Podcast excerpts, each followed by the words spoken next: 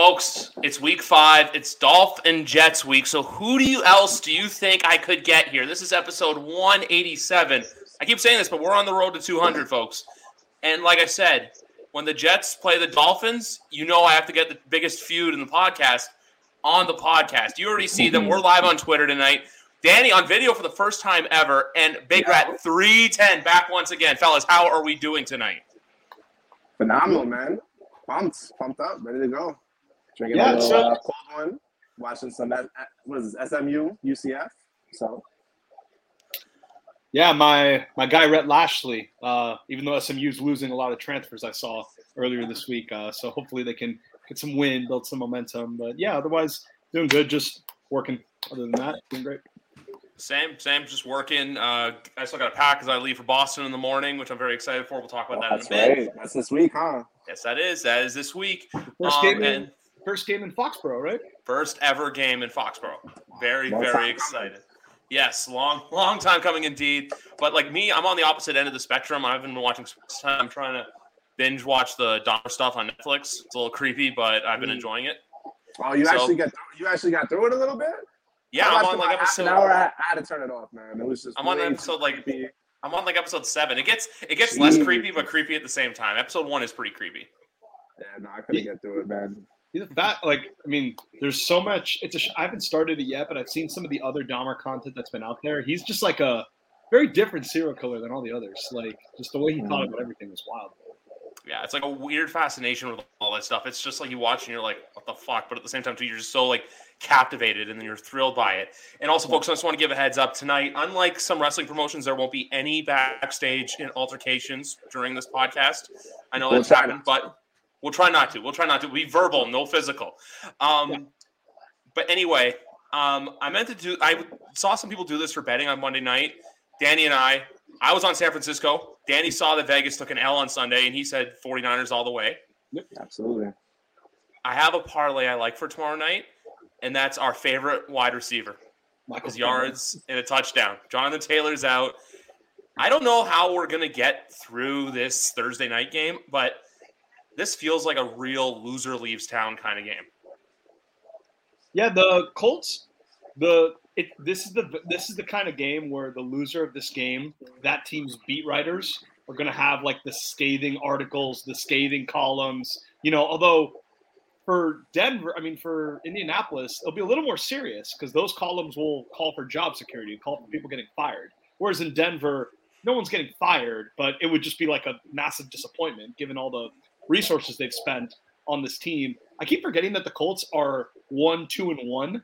It feels like they're 0 and 4, but they're Yeah. only 1, 2, and 1 because they tied in that week one game. But they're like, they're 0, 2, and 1 in the division, which is just awful. Like, that's a very terrible way to start the year. Uh, And then, no, no. So it just, I, I have no clue. Like, it's just, it's both these offenses have been very bad. The Colts, I believe, are last in the NFL in points per drive, dead last, which means the Baker Mayfield Panthers score points on their drives more often than the Colts do. That's how bad it is. So who knows what? The thing is, you can't just write off Jacksonville this year as a win. You know, they No. actually look very competent. That defense has impressed me so much. Um, you know, and they even tied with the Houston Texans, which you would think would be a gimme win. So you know that that Colt team really, it's gonna if they lose tomorrow, uh, it's gonna it's gonna look ugly for them. But I'm going. I know you said Pittman, but my boy Alec Pierce tomorrow. I think I'm gonna I'm gonna ride him. He's been uh, he's been getting more and more involved. So I'm I'm gonna look towards towards him tomorrow. I I just think Pittman's been too quiet this year, and with Taylor being out, I feel like this could be, you know, that showcase game where Pittman can kind of go, not like the I'm him, like what Deebo did on Monday night, making Jalen Ramsey put him in a fucking spin move. But um, I just think this is a game where Pittman can kind of establish himself as a true receiver. Alec Pierce could too at the same time. I'm just thinking that I could see a world tour like where Pittman gets majority of the carries and then Pierce gets the touchdowns. You know, like it's one of those things. Like we're in fantasy, Dalvin Cook can get all the yards, and then Alex Alexander Mattison's the one to punch it in. Well, to, to Danny's point, though, um, Patrick Surtain has been a monster this year. Yes, he has. Lockdown. like been defended Davante Adams very well. Like has been really strong the whole year. So that's why, to your point, for Pittman, the better the better bet might not be you know hoping he has a hundred yard game. The better bet might be if he just connects in the red zone, just because he's bigger and taller than almost anyone, and that being where he maybe catches. I'm not gonna take like a, I wouldn't take like a hundred yard game from him. No, I'm saying like 50 or 60. I'm not saying uh, like a hundred yard game for him. No, no, no. I would never. I would never bet for like him. That's like the only players I think I would do that for is like Kupp, Samuel, Jefferson, like the cream of the crop for the receivers. Like that's or Hill or Ty, or Tyreek Hill. Like those kind of players I take hundred yards on. I would never bet hundred yards for Michael Pittman. Not yet. Not yet, at least. The spread for this is Garrett Wilson. and Garrett. Shut shut up. We'll see about that this, this weekend. Save that best for last. But the problem with the spread on this game, which is why like it's kind of a stay away for me. Um, by the way, I am 14 and six this year on my Fab Five. I am fucking killing it. I was also on San Fran. That was I, I was shocked, shocked that they weren't the clear favorite going into that game. Like they, the Rams O line is awful. The Niners defense is excellent. They always play the Rams tough. It was Yep. in San Francisco. six was That was- kiss. that was that was easy. Like that was maybe the easiest line of the year. Um, but the problem with this game, because no one wants to bet the Colts, obviously, everyone's like terrified of them. Even if the Broncos win, do you really trust the Broncos to win by a big margin? Like all their wins have been very, very tight, and you need them to win by four or more. So it's just it's hard for that reason to kind of figure it out. Yeah, I wouldn't. I, I I like when I look at this line. I don't know if I'm going to take the line, but I like if I had to, I would take Indy plus just because it's plus three and a half. If it was plus Yeah. three, I'd lean Denver. I'd lean Denver to win by a field goal. But that three and a half really scares me. So give me Denver to win, but the Colts to cover. Hey man, they have a win over the Chiefs too, so don't forget that. They do, but it was, but they, they just look so bad in all their other games. Like they look so bad. The Jags are legit. I agree. They lost twenty four to zero. It's not like they lost by a field goal, you know. Yeah, but then my thing too is with this game, I think this is a get right game for Denver. It's like remember Big Rat, we were saying last week. What'd you say last Monday? Vegas, that was the game to take. Minus two and a half. Them to win. League, baby. Exactly. Um, I'll be uh, I'll be honest with you. I for some reason I got cold feet and backed out. Took the Cowboys, but the one if you want to hear something cool for survival though, my fiance is in the same league as I. Took the Jets in her in, as her survival team. Look at her. Wow, she smart took the. Jets. Smart Um, cookie. That's impressive. And yeah, but so that's the one thing I was gonna say. So that's where I think Denver has like not a get right game, but just a game where you know they eke out a win. Also, too, when I look at that over under, I, I I don't. That's the other thing too. I want to stay away from it under, but this reeks of like a you know a twenty to seventeen kind of football game. I, I thought Denver. Even I was on the Raiders, and I did. And I'll, uh, sorry to cut you off, Dave. I'll, I'll be very quick on this. I did Yeah, promote on this. I just have to say it again. Oddcast. I did promote. Take the Raiders in Survivor League. The zero and three Raiders. Take them in Survivor League, and that was that was very nice, very easy. The Broncos' offense looked a lot better. Like I know they lost, but like they looked competent. Russ looked a little more like himself.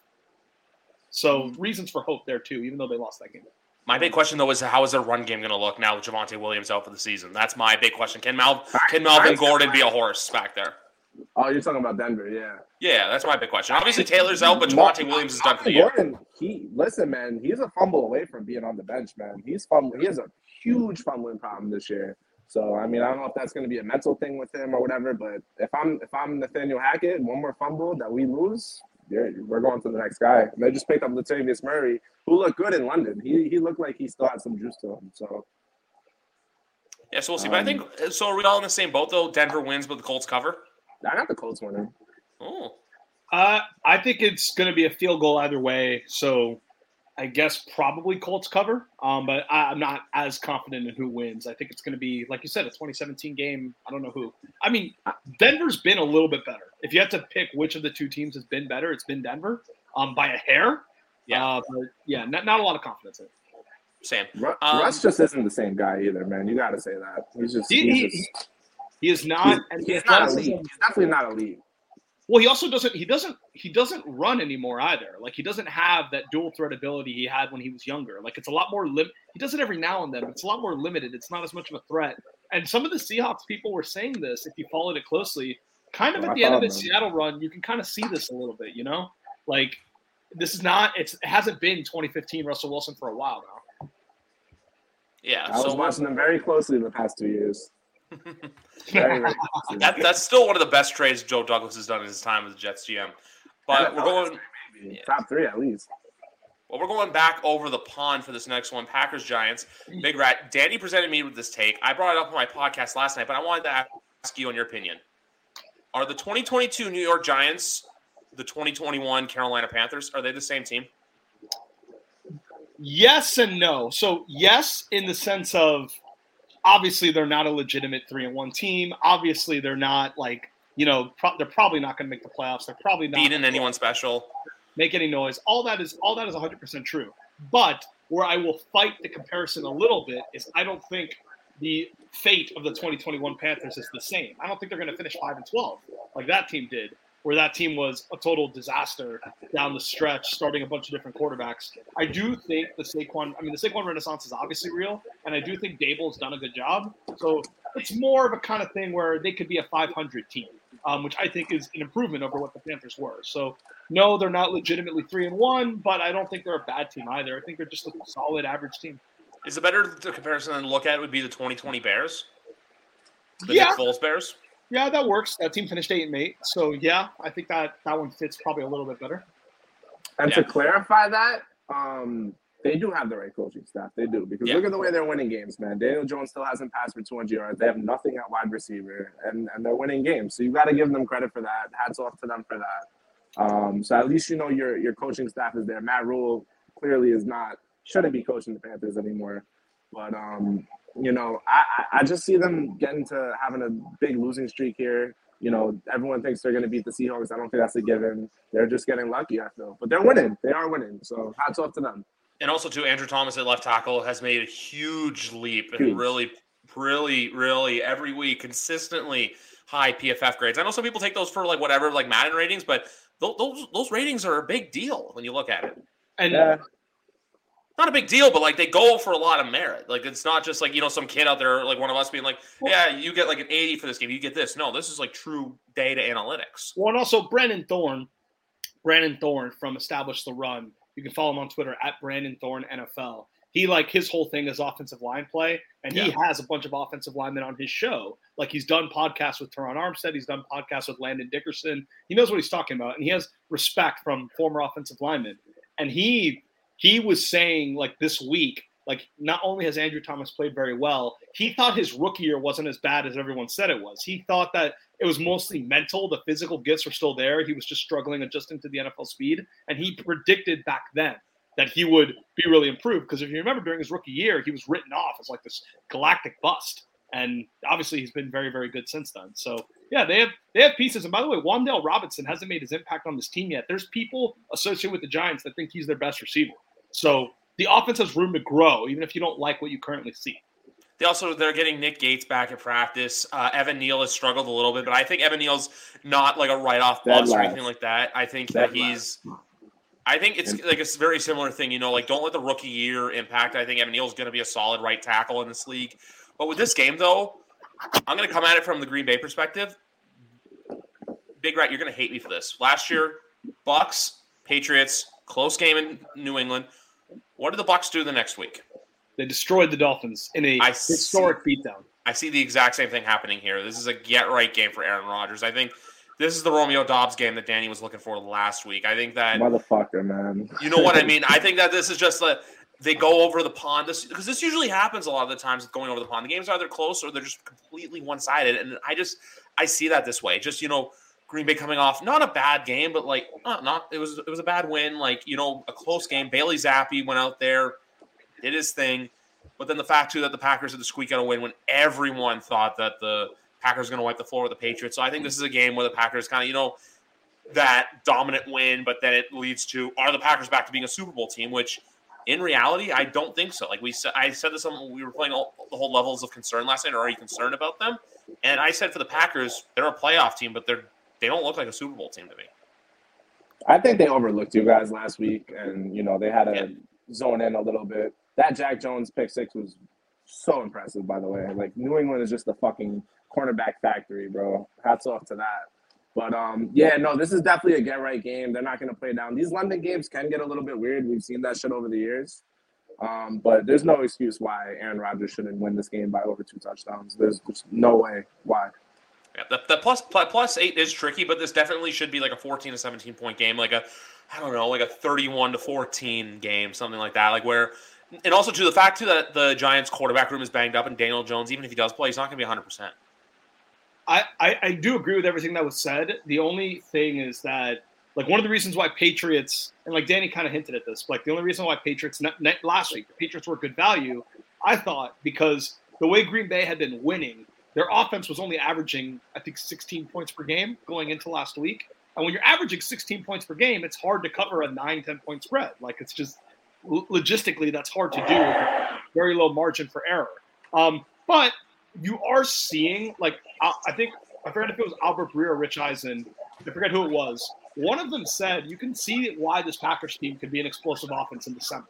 Like the pieces are there. Like you can see how if Romeo Doubs and Christian Watson grow into their roles, they will be a lot better in December than they are now.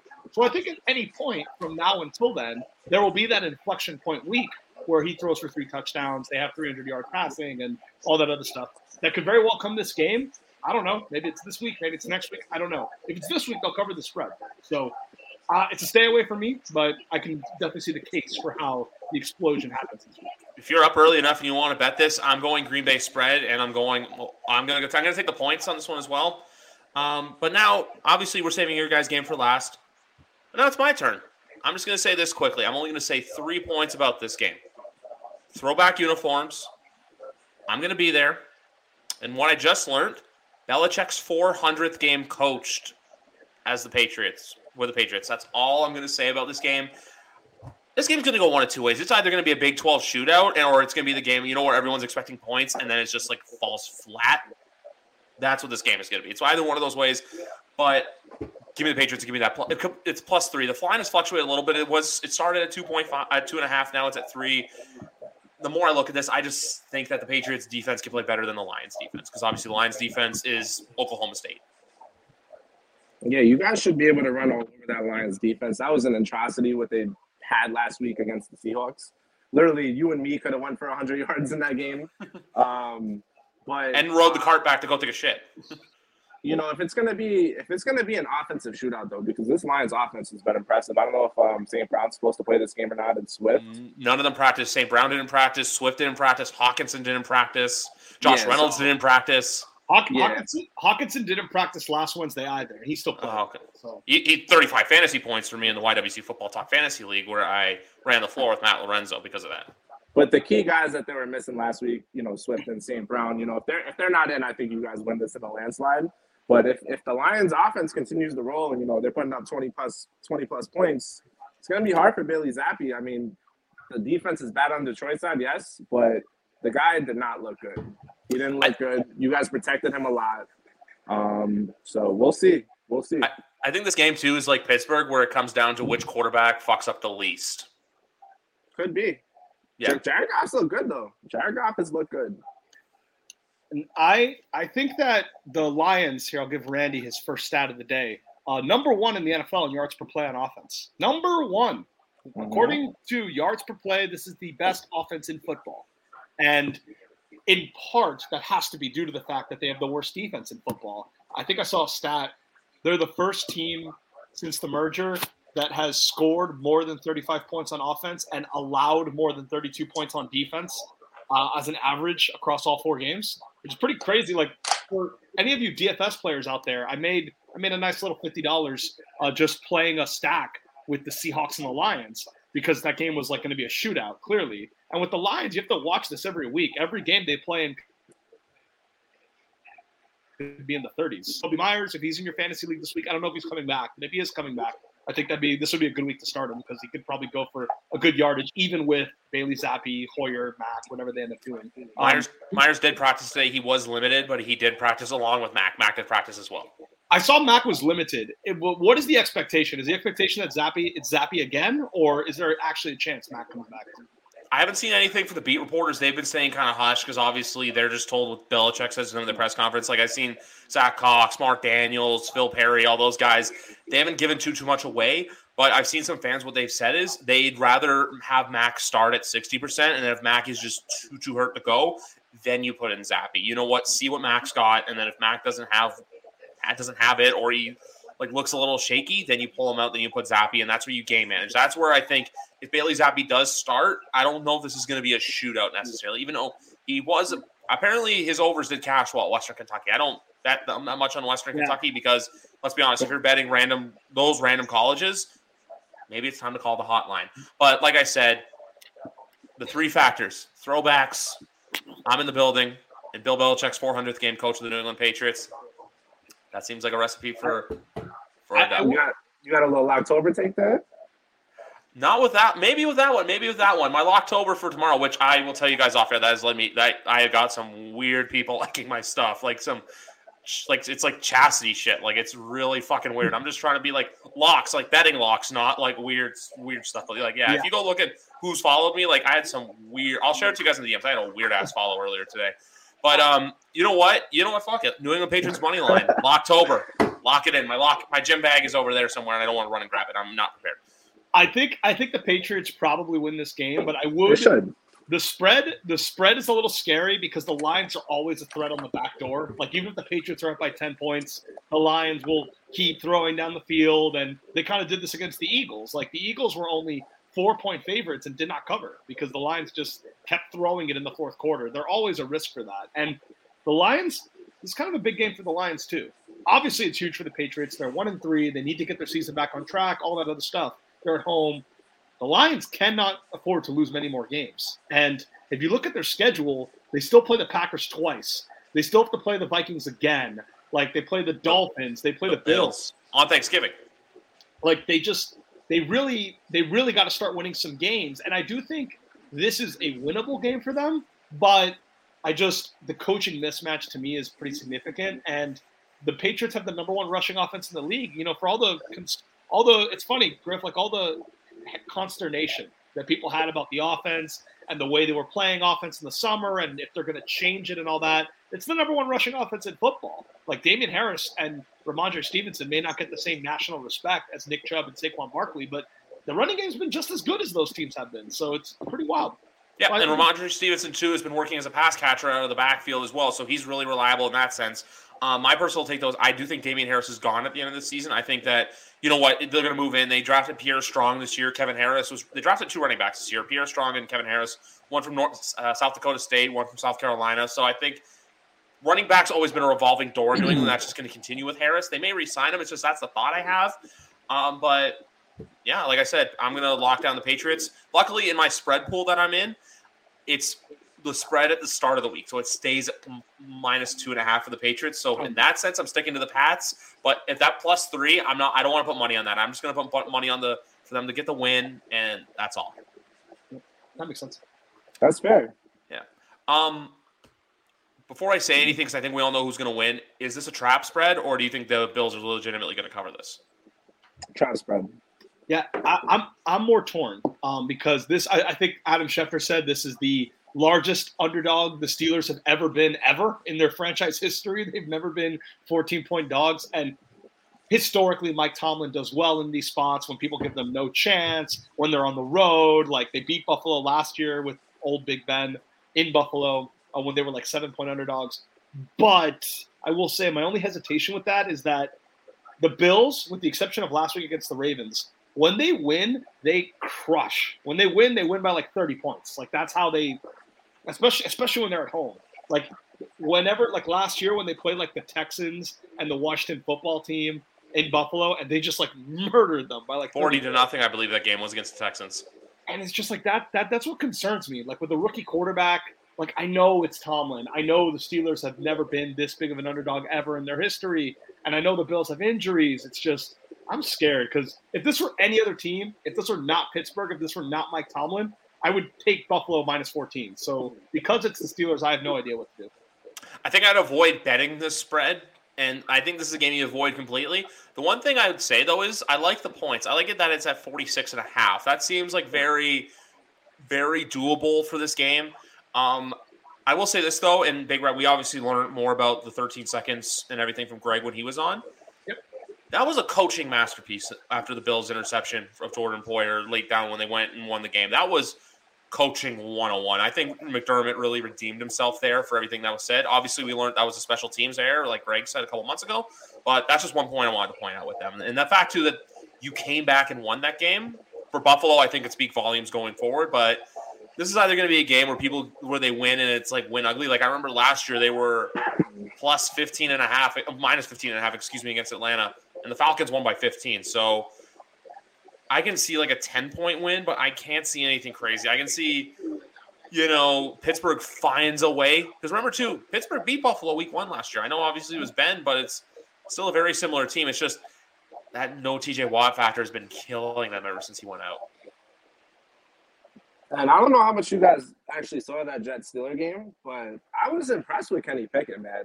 Like, you know, I know it's, it's he had zero interceptions, throwing three uh three picks, but two of those picks really weren't, weren't his fault at all. Yeah. You know, he had the critical backbreaking pick. Of course, that was bad, but you know, this is a, brought in at halftime. wasn't you know wasn't getting the one reps uh, all week in, in practice. So you know, but what I saw, man, I think he could be something. Um, George Pickens, he unlocked him. He clearly had his best day. We saw that in preseason with him. So that connection is clearly there. Um, you know, Minkah Fitzpatrick was the best player on the field, hands down. That guy's just a stud. So if they can if they can game plan this well, I, I think they easily cover this game. Easily, man. I think well, Pittsburgh you know, Buffalo.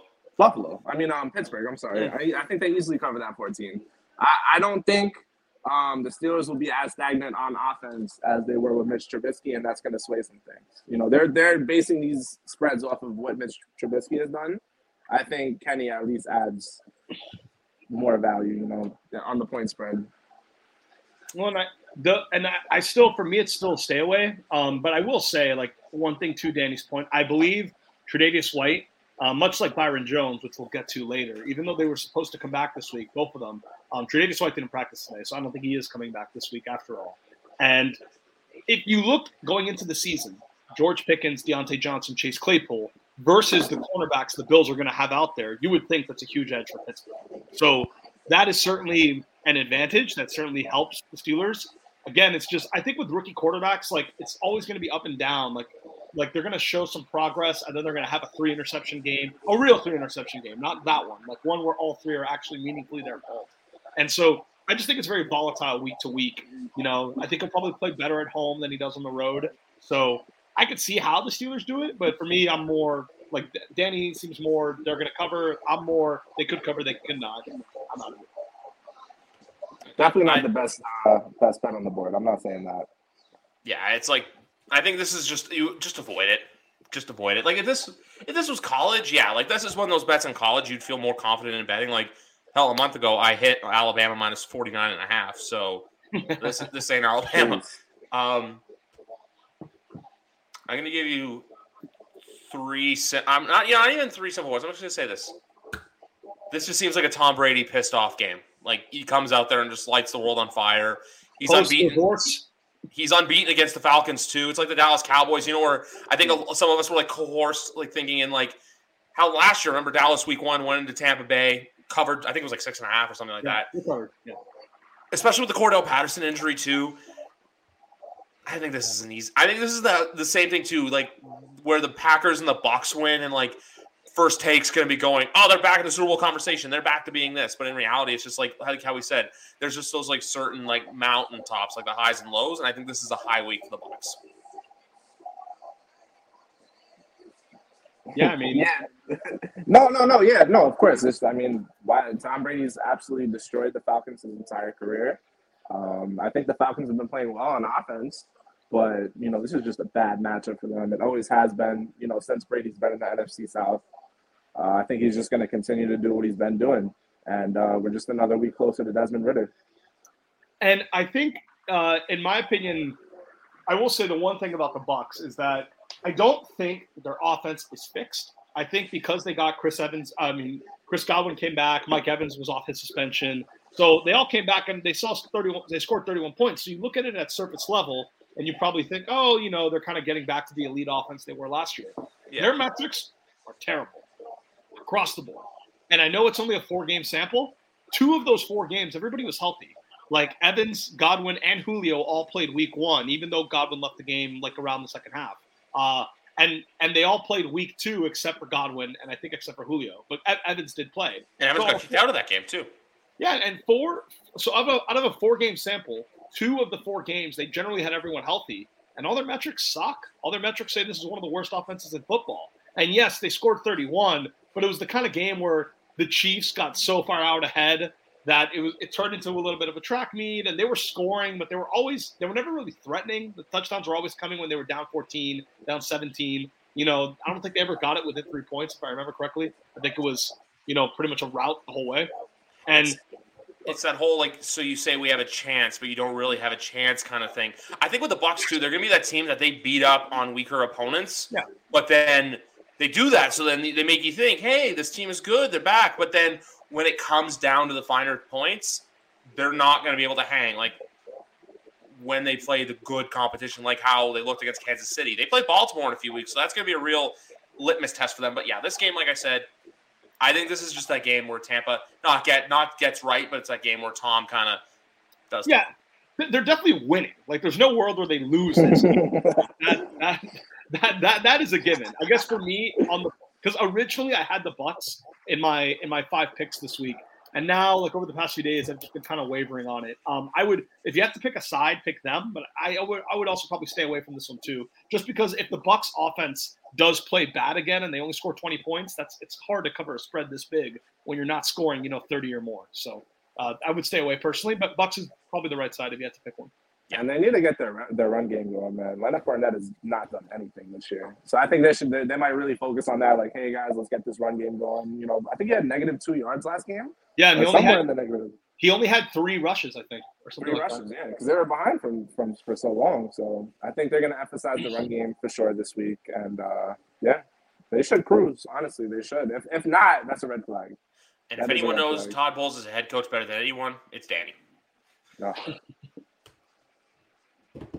I don't know how to feel about this one. I think this is Yeah. a game that can go either way. That five is tricky. The five is really tricky, but if it's the Saints are healthy, I'm going to lean Saints. But if the Saints are playing with like Andy Dalton again, I like that Seattle plus five. This feels like a trap.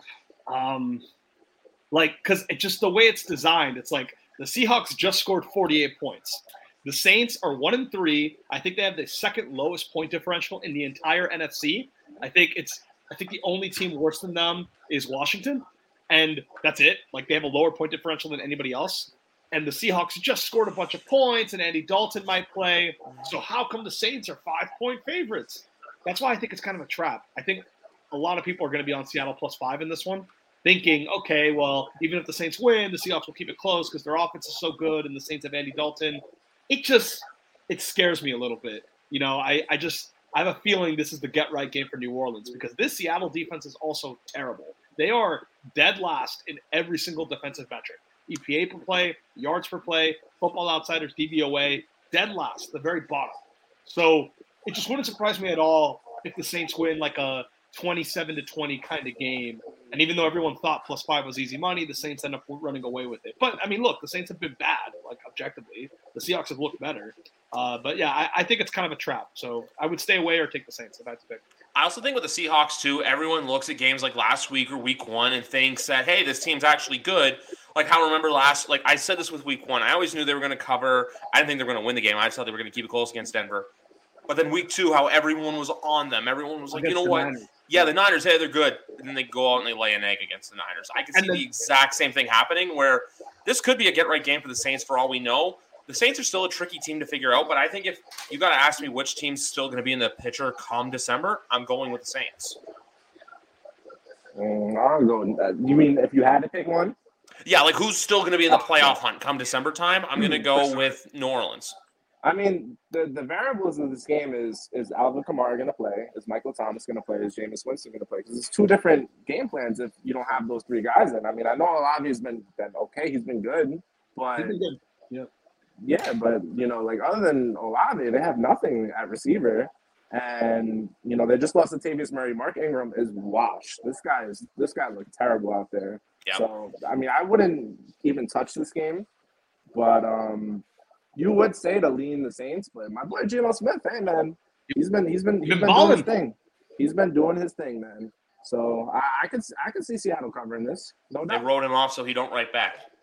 He, his, guy. his- I don't think people really like for for general fans like watching that have not like looked at his numbers very closely. His numbers are legitimately like the best quarterback in football. Like I- I'm not exaggerating. Like he Yeah. leads the NFL in EPA per play. It's, it's absurd. It's ridiculous. Yeah, like would've they, saw that coming? yeah, but even still though, with them, like they, every game they had minus San Francisco though has been close. Like Denver, they hung in tough and won.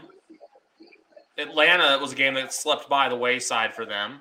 And then we all know about the Big 12 shootout that we saw in Detroit last Sunday. So it's a big wait and see kind of game for that. But this one, I'm going to go Saints just because. But that's that, I wouldn't be shocked if they cover that plus five. Um, I want to say something crazy. Why does Houston plus seven entice me? Is am I being am I being far out, or is that something that could happen? You are not. I have not the Texans plus seven in my group of five picks this week. Uh, because I like betting on desperate teams. Like we talked about how the Colts look so bad, yet they beat the Chiefs. Like that's because being down 0 and 2 in your home building, like that meant a lot. And the Colts beat what everyone thinks is a far better team because of those circumstances. Um, it's a division beating the Raiders. And we we love love big spreads in division games. This is one of them. The Texans swept them last year, beat them both times, including in Jacksonville. The Texans are desperate themselves. They have the worst record in football right now at 03 and 1. They need to win more than anybody else in the league. The Jags are kind of doing well standing wise.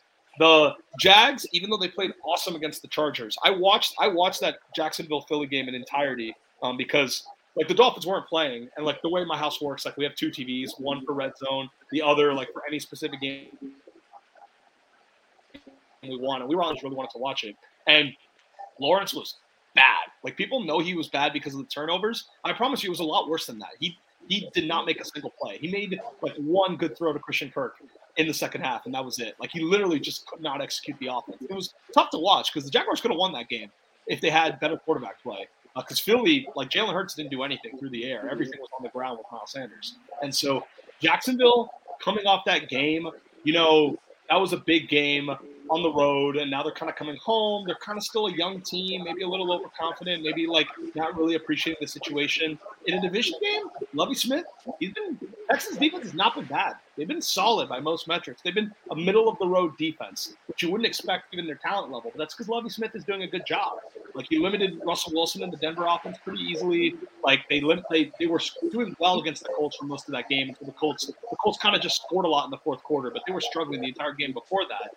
I think the Texans defense can keep it close. I would not be surprised if the Jaguars win this game by less than a touchdown. So give me plus seven. Let's do it. Yeah, I'm the same way too. But my other thing with uh, Jacksonville as well, I think last week for them was that perfect letdown spot as well when it came to the spread. You know, they got the big win against the Chargers. It's like the Broncos last year. Broncos remember they had the big win against the Dallas Cowboys. Next week, Broncos host the Eagles. Eagles come in and take care of business.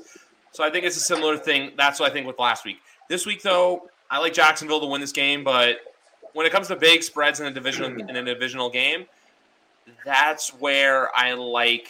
That's where I gotta say I really like the Texans to cover. Now I'm not saying I like the Texans to win.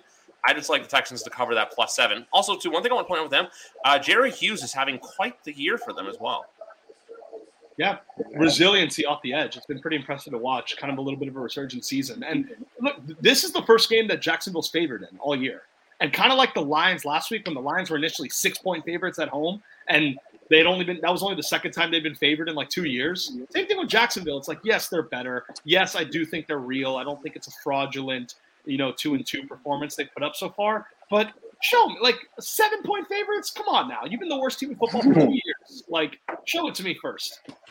Yeah, like I, Houston, I, I, I, took Seattle last week. That's all I'm going to say against. If you're if you're Houston, man, you just go back to the game tape of the of the Eagles and you see what Miles Sanders did you know, Dameon Pierce is really starting to come on. You know, he had a really good game last week. So if if if, if they can get that running game going, they're going to easily cover that spread. If not, I think Davis Mills is probably you know bottom two quarterbacks in this league. He's just not a threat to do anything at all. Um, so it's going to be a long day for them. So it's either a get right, you know, dominant, come out and, and kill them, Jacksonville win, or it's going to be a close, you know, last second field goal kind of type win. But I still have them winning for sure, definitely. Yeah, Jacksonville win, Houston cover. Not the same here. I don't think the same here. We're learning that look, they're not throwing and David Montgomery's hurt. So with the Bears, it's like like I don't know what to say about the Bears. Like I think Eberflus just I don't know what it is. I, I also think this too. I think Minnesota is a legit force in the NFC. I'm not saying they're going to win the Super Bowl, but they're that team that are going to be in those in that conversation in the mix for a playoff spot in the NFC. I, I, I agree with you, but then we, we have to redefine force. If yeah. force is, You're you're competing for the seven seed. Okay, I would not call that a force, even though that is what they could do. I think they'll get like the fifth or sixth seed. I think they can get five, five or six, possibly seven, but five, six, seven. Not a force, but they're um, how do I say this? They're a resurgence team. They're a team that I think under Kevin O'Connell's played a lot better. I think defensively there's still some question marks, but offensively they've looked moderately to good. It's just Justin Jefferson seems to have gone quiet ever since his explosive Week One game. I mean, look, if we're being fair to the Vikings, they have what the fourth or fifth best record in the entire NFC right now, and one of that includes a tie with the Giants. Like the only NFC teams that we think are actually good that have better records than them or the same are the Eagles, Packers, and Cowboys. That's it. And I do think the Cowboys are better than them um, Yeah. because I, I think this. I, I thought this when Dak went down. This Cowboys team is underrated, but we'll get to them later. Yeah. Uh, Vikings. I think this is a good week to take the Vikings in Survivor. Um, I think yeah, I, I, I hate doing Survivor in division games. That's one of my rules. Like I, I wouldn't I wouldn't take the Jaguars and Survivor for that reason because yes, I think they're winning. I'm not so convinced that they're obviously going to win that it's worth taking the risk. Um, Minnesota, when are you going to use them again? They already played the Lions at home, so there's no easier division game for them than this game is right now. Like they have some weird interconference games. They play the AFC East, so maybe maybe you can play them against the Jets, I guess. But they still have to play the Dolphins. They still have to play the Bills. I wouldn't take them on Thanksgiving at New England. You know it's in Minnesota. It's in Minnesota. Yeah, the game, Oh. that Thanksgiving game is in Minnesota. Oh, this whole time I thought it was in New England. Okay, well, No, either way, I still wouldn't take them in that game either. So if you're looking at the Vikings, like me and Danny more so think they're going to be more of a nine and eight kind of team. Griff, I think, thinks they're going to be more of a ten and seven kind of team. Um, there's no real week to take the Vikings in Survivor because you can never trust Kirk Cousins. I think this is the closest you can do. I don't think you're going to regret burning them now. I think it's really unlikely they lose this game. The Bears cannot survive this way in 2022. I will say their defense has been good. Like their metrics say the defense has been an above average defense so far. Uh, so they do have that working for them. Eddie Jackson's had a nice kind of bounce back year when he was kind of an all pro a few years ago and kind of been slower the last few years. He's been a lot better this year, uh, making more impact plays at least, getting more interceptions, getting more tackles for loss. Roquan Smith has been amazing. And uh, so I, I do think they I do think they the Vikings will win. The spread, I have no idea. Like you can easily see the Bears. The problem when you play the Bears is that they run the ball so much. They play good defense. So like all their games are slow. All their games don't have a lot of possessions. It's really hard for either team to possess the ball for a long period of time. So it's just it's kind of hard. It, it's easier for them to cover plus seven than for other teams. I would not I would not take them in this game. I would just kind of avoid the game altogether. Take Vikings and Survivor. That's my It, it reeks of a backdoor cover. Yeah. So many avoid games this week, huh? I, I, I do have I do have my list. We just conveniently haven't gotten to many of those games. There's a lot of ugly games this week. That's what it is. There's a lot of games where it's like it's nothing. There's a there's a couple that I look at that are like, hey, this could be something, but then there's just a bunch that are like, "Oosh," like the next one, like this right Yeah, here, no, like fair. like look at look at the graphic right now. This this game is just it's it's gonna happen. Um, when I see two and a half, I see it as if you're gonna take that, you're gonna take them to win. And when I look at these two teams, I think the Titans are the better football team. I know I've been I've been a little critical of them, and I don't think they're gonna make the playoffs. But man, Washington's been bad. Real bad. And you heard what Ron Rivera said today. He's like, you know, he just doesn't have the talent. Pretty much is what he what he said to the reporters. Which you know, obviously, Washington fans know this guy doesn't have the time to get it right. You know, I'm I'm pretty sure he's out after this year. I would I would think. But the one good thing that they do have going for them is my guy Brian Robinson comes back this week. He said he's supposed to be in the game this week, which is huge, man. That is awesome for him to get shot and, and be on a football field five weeks later ready to play a game, that is just remarkable. So hats off to that guy. Um, you know, they, they they have talent. It's just like you don't go and put your franchise in Carson Wentz's hands, man. You've seen it happen with the Colts. You've seen it happen with the Eagles. What makes it any different that it's not going to work with your franchise? So I don't know what they were thinking there. I'm sure they're going to be the team to uh, overpay um, Cooper Rush next year or something because there's no way they can go back to Carson Wentz. I don't know what his contract looks like, but it's just not the answer, man. He'll never be the answer. He's not the same guy. So yeah, um, as far as the Titans, it seems like they're getting uh, the ball rolling back a little bit. I know Big Rat Sky Treylon Burks gonna be down for a couple weeks, you know, which is unfortunate. But uh, Derrick Henry's looked good past two weeks. You know, he's looking like uh, King Henry again, so that's that's a big thing. But they're still not impressive, man. I'm just not impressed by that team. So. I, I, I, uh, this is where I'll deviate a little bit. I think the Commanders can win this game. I'm not saying I'm going to pick them outright. I have strongly considered the Commanders in my.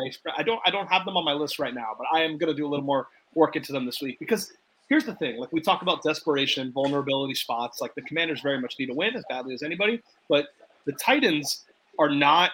The Titans are definitely ripe for the picking. Like they're not. Like they're the kind of team that you. They can kind of lose any week, like to any team. I know they beat the Colts. The Colts have their issues, which we talked about. The Raiders have their issues. Like I still think the Titans are just kind of a middling team that just happens to play in a very bad division. And I think they're right for the picking. I think that the Commanders, look, I'm not going to defend Wentz is not a franchise quarterback, so I'm not going to make that argument. The argument I'm going to make is that he's capable of having um, boom weeks that he hasn't had the last two weeks. Why is that? They played the Eagles, they played the Cowboys, two of the best pass rushers in the NFL right now, both of them. They both harassed Wentz, harassed the pocket, a lot of pressure in his face. The Eagles had a million sacks. The Cowboys really limited the Commanders on early downs. Like it was a mess. I don't think the Titans are that kind of team. I do not think with after Harold Landry's injury, I don't think they're going to abuse the line and like sack Wentz seven times in this game. So I think if you remember the first two weeks, the Commanders' offense played really well. Now playing well against the Lions obviously doesn't count. Everybody does that, but they played well against this Jaguars defense that everyone is impressed with. Like Carson Wentz played better against the Jaguars defense than Jalen Hurts did, and they were both at home. You know, they were both at home when they played those defenses. Carson Wentz, you can argue, played better against the Jaguars defense than Justin Herbert did. Yes, injury and all that. Carson Wentz is not a better quarterback than Justin Herbert, but I do think with the offense, there's a lot of talent at the receiver position, at the running back position, especially if Brian Robinson comes back. The Commanders are capable of scoring 30 points in a given week. Not every week. That's why he's not a franchise quarterback. They won't be a great offense every week all year long, but they're capable of having that week one Jacksonville game again. Just because we haven't seen it in a few weeks in their system, it is in their system. And it would not surprise me at all if, with their backs against the wall, they go on the road and beat the Titans, which is what the Giants did a few a few weeks ago, you know? And that didn't really surprise anybody. So I think the Commanders can win this game. If it gets to three, they will be on my list for sure. But at two and a half, I have to think about it a little closely. I'll track the injury report this week, but I would consider them over the Titans if I had to pick a spread in this game. And the thing is, like I said, man, them getting that power run game going because that's not what Antonio Gibson is. They've been dying to move on from him. Um, you know, if, if, that could be a huge thing on their offense, that can actually set up play action. You know, the way they've been using Curtis Samuel, like a Deebo Samuel type. Um, so yeah, no, they definitely. I understand where you're coming from for sure. I'm just saying, long term, Washington. You know what I mean? They uh, they just need their quarterback away. Still, but I know what you I know what you mean. Yeah, I, I this is just a game where I look at it. I'm like, it, blink and it's you're gonna miss it. It's it's. I feel like red zone's barely gonna show it. I just look at it where I'm like, just there's nothing to entice me or anything like that. But at the end of the day, because of the two and a half, I'm gonna lean Tennessee. If it gets to three, that's where the Commanders kind of can command the spread. No pun intended. Um, when it comes to intriguing, this is the game I look at for intriguing right here Browns and Chargers. Because I know the Browns have had their moments, but Amari Cooper's having a pretty good season so far. He's, he's looked all right. Yeah, the one game against Cleveland, he looked pretty good. Jacoby Brissett hasn't been as terrible. I thought they'd be a one and three team. To be two and two, I think is a win for them right now, even though those wins were against Pittsburgh and Carolina. Um, but when it comes to this game right here, I just think the Chargers are the better team. That's that's that's what I'm gonna say. I think it's just one of those. You know, it could be a t- it's gonna be a tougher and closer game, but I feel like it's gonna be one of those ones where it's like the Browns have a late interception, and then the Chargers kind of like you know put this one to bed, kind of like how the uh, quote JBL ball game moggle, one of those kind of things. That's how I see this, and I had to get the wrestling reference in because obviously, why wrestling's still in the title. I this will be the first time all year, hopefully the only time I have the Browns in my list mm. at plus three. Now, let's recalibrate a little bit. At the start of the year, when me, you, me, and you did that podcast with Greg, I said that this team would go like three and eight in Jacoby Brissett starts. I really did believe that, and nothing thus far has surprised me. Like I did think they'd lose week one, They were lucky to win that game, and obviously the Baker Mayfield Panthers have been a lot worse than we all thought they would. Not that we knew the Panthers sucked, but we at least thought with Baker the offense would be better than this. And The word of the day would be competent. they, they would not be the 32nd ranked passing offense in the NFL or whatever it is. Baker's 10 lost in QBR. Like, I never thought it would be that bad. Bad enough to where you actually might have to bring in Sam Darnold, which we'll talk about later. Uh, but I think the Browns, the defense has been a lot better than I thought it was. The secondary's been shaky, but that pass rush has been legit. Myles Garrett did return to practice today.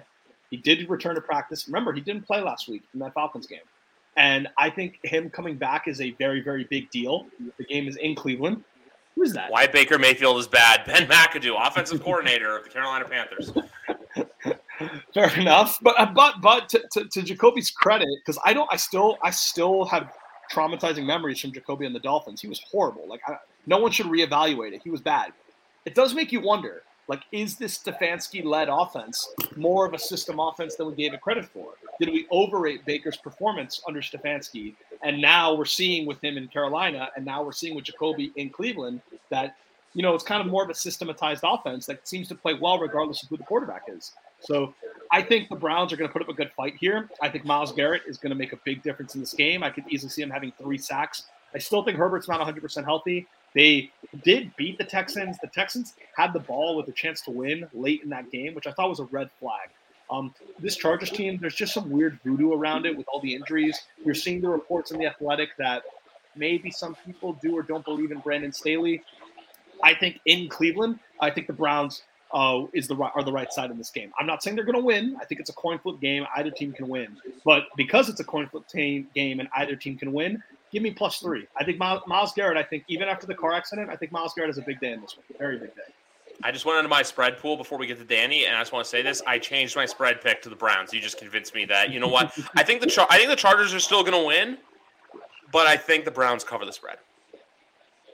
Now, what's um, what are what are the Chargers' rush defense and DVOA? Because Nick Chubb has just absolutely been excellent, brilliant. So I, Yeah, I think my that fantasy that, team that thinks number, that number, that number is gonna make me determine where I'm going on that. Do you know, Big Rat? Since you're No, yeah. So the they're over. Their overall DVOA numbers are more are more limited um, in terms of like how much how much they allow. I, I can't find it right now. I think their overall DVA is in the 20s, but I can't tell you what the because that divides. There's divisions between run and pass, so I, I would have to see what the run Yeah. defense is specifically. I can tell you yards per play for rushing allowed, yards per rush allowed. Chargers are 17. So So Middle of the- I mean, if Nick Chubb, if Nick Chubb does what he does every week, you know, maybe a little bit more, and they just, you know, they're able to just move the chains on, uh, you know, continuously. I think I think they could I think they could steal this game, man. Jacoby Brissett is a competent quarterback. I saw it happen against my Jets. Um, I was shocked to see them lose to the Falcons. Honestly, like I did not see that coming at all. Um, Amari Cooper, another one, man. He's gonna have that matchup with J.C. Jackson all week. That has been a bust signing so far. They are not happy with that guy. Um, you know, it's still early. You know, I really wanted him to, and I was very pissed off that we didn't sign him, but I'm looking foolish on that one so far. You know, and Big Rat said, man, the team just has voodoo around them. I don't know what's going on with Keenan Allen this week. You know, the Yeah. Joey Bosa's down, just injury after injury with them, man. They just can't get out of their own way. Herbert's still not 100% healthy. I think this really has all the makings to be a Browns upset, man, especially after that loss last week to the Falcons, man. A little bounce back game. Listen, all they need to be, I hate to say the name, but they, they just got to be throwing around 500. And then Deshaun Watson comes back in, and that's where they go from there. So give me the, uh, give me the Browns. what and the last point to make about Chubb is that I, I you see this a lot with a lot of teams. Brown fans will tell you that Nick Chubb is like the heart and soul of the team. When you're at home, like against a fellow 500 team, and kind of a, not a must win, but like you know, it's really important. It'd be really important for their momentum to win this game. This is just like when guys like Nick Chubb, the captain, the leader, who's had a great season. These so yeah, like and if that happens, they'll win this game. This is the game too where I feel like whoever loses this, this is that game that comes and bites you in the ass come like Christmas time, where you're in a must-win situation because you lost this game in October. I know some people say, "Oh, September, October doesn't matter," but in reality, it, it does. And, And the Chargers also- always find a way to lose that game. and they do like game. and they always find a way to lose these games. They always find a way to get people hurt. And this is another game where you'll get the athletic articles, the you know, hmm, is there something wrong with the Chargers? You know, like you'll get that kind of rhetoric if they lose this game because they have they still play the Chiefs, they still play the Broncos twice. Like they, they have other hard games in the AFC. They play the Dolphins, they play the Bills, I believe. So yeah, they got they they. This would be a terrible loss for the Chargers, but I, I think it could happen. And it's Yeah. so funny because the, the media is just dying for that team to be their darling, man. I They're, know. they're knight in shining armor, and it's just it just hasn't happened. So Of course, like, and everyone will blame the injuries and everyone will blame the excuse, but like, I, I don't know. I, I told you guys, I think me, you, and Greg talked about this in the first show. The Brandon Staley thing, if they miss the playoffs again and go, if they miss the playoffs and go sub 500, I really do think he can be fired, even after only two years, even though everyone loved him at the start of last year. you need an offensive coach. I feel like everyone does Really this do where think- like they'll they'll change it up. Like like look, Anthony Lynn, offensive guy. Oh, okay, we're gonna bring in a defensive guy. Minnesota just did it too. Mike Zimmer was there, defensive guy. Oh, we need an offensive mind. We go out and get Kevin O'Connell. I feel like with coaching with coaching, it's just you always change it up. Denver. What was Vic Fangio? Renowned DC. So you go out and get Nathaniel Hackett. Are we ready to talk crap? Are we ready to? I I, I, I want to say one thing. we can be respectful. We can be respectful. We'll be respectful. San Francisco's, I'm going to say this, DeMeco Ryans should be a head coach next year in the NFL. He probably will be. He probably will. be. He'll get it. Um, that pick six was, well, two things. One, perfect just ball spotting. I, I'm blanking on the guy. I did this last night, but I'm blanking on the guy's Hufanga? name. Hufanga. But the Matt Stafford throw on that was just terrible. He was throwing to no one, and then Hufanga literally picked it and just took off. Um, is this spread a trap though? Like I'm picking the Niners to win this game, but is the six and a half? You know that whole they went and beat the Rams on Monday Night Football. They're going to go out and wipe the floor with this weak Panthers team because. Like two weeks ago, remember the Panthers did the same thing against the Saints and uh, ran away with it. But when it comes down to points, you got to go. If the, the the Niners literally need to get two touchdowns and a field goal, and they're probably going to win this game. I think it's only a trap if that Panthers team truly does not like Matt Rhule and doesn't want to play for him, and they just fold and they know he's going to be fired shortly after. Um, you know, because there, there's there's talent on that Panthers team, man. They, they're just not putting it together. Not they're not playing well. Um, Sam Sam Darnold's in the in the rearview mirror there. You know, I know he's not healthy yet, but um, and it's not really that much of an upgrade either. But um, they've just been like disgustingly bad, man. Like they're it, it pains me to watch, bro, because they have so much talent on that damn team. Um, as far as the Niners go, you know, if the Niners play that Niners defense and and they're running the ball like they do, I don't think the Panthers have any chance to uh to keep up with a with a touchdown lead. You know, I don't think they can trade scores with the Panthers. So um, give me the Niners to cover that. This game also too, if the Niners don't win this, they go to LA and then they host the Buccaneers. So I think if this is a game where if the if the Panthers get their asses kicked, you're gonna hear like when the I know it's for like how Big Rat was saying like like the Chargers. It's one thing for the local media to be blasting it. The fact that now after the Panthers lost last weekend, the national media starts blowing you up. The only thing I'm going to say about this game is why the hell is it in the four o'clock window? You have three Last games in the four o'clock. Yeah, wh- I understand you're playing West Coast opponents. You're playing Arizona. You're playing San Fran.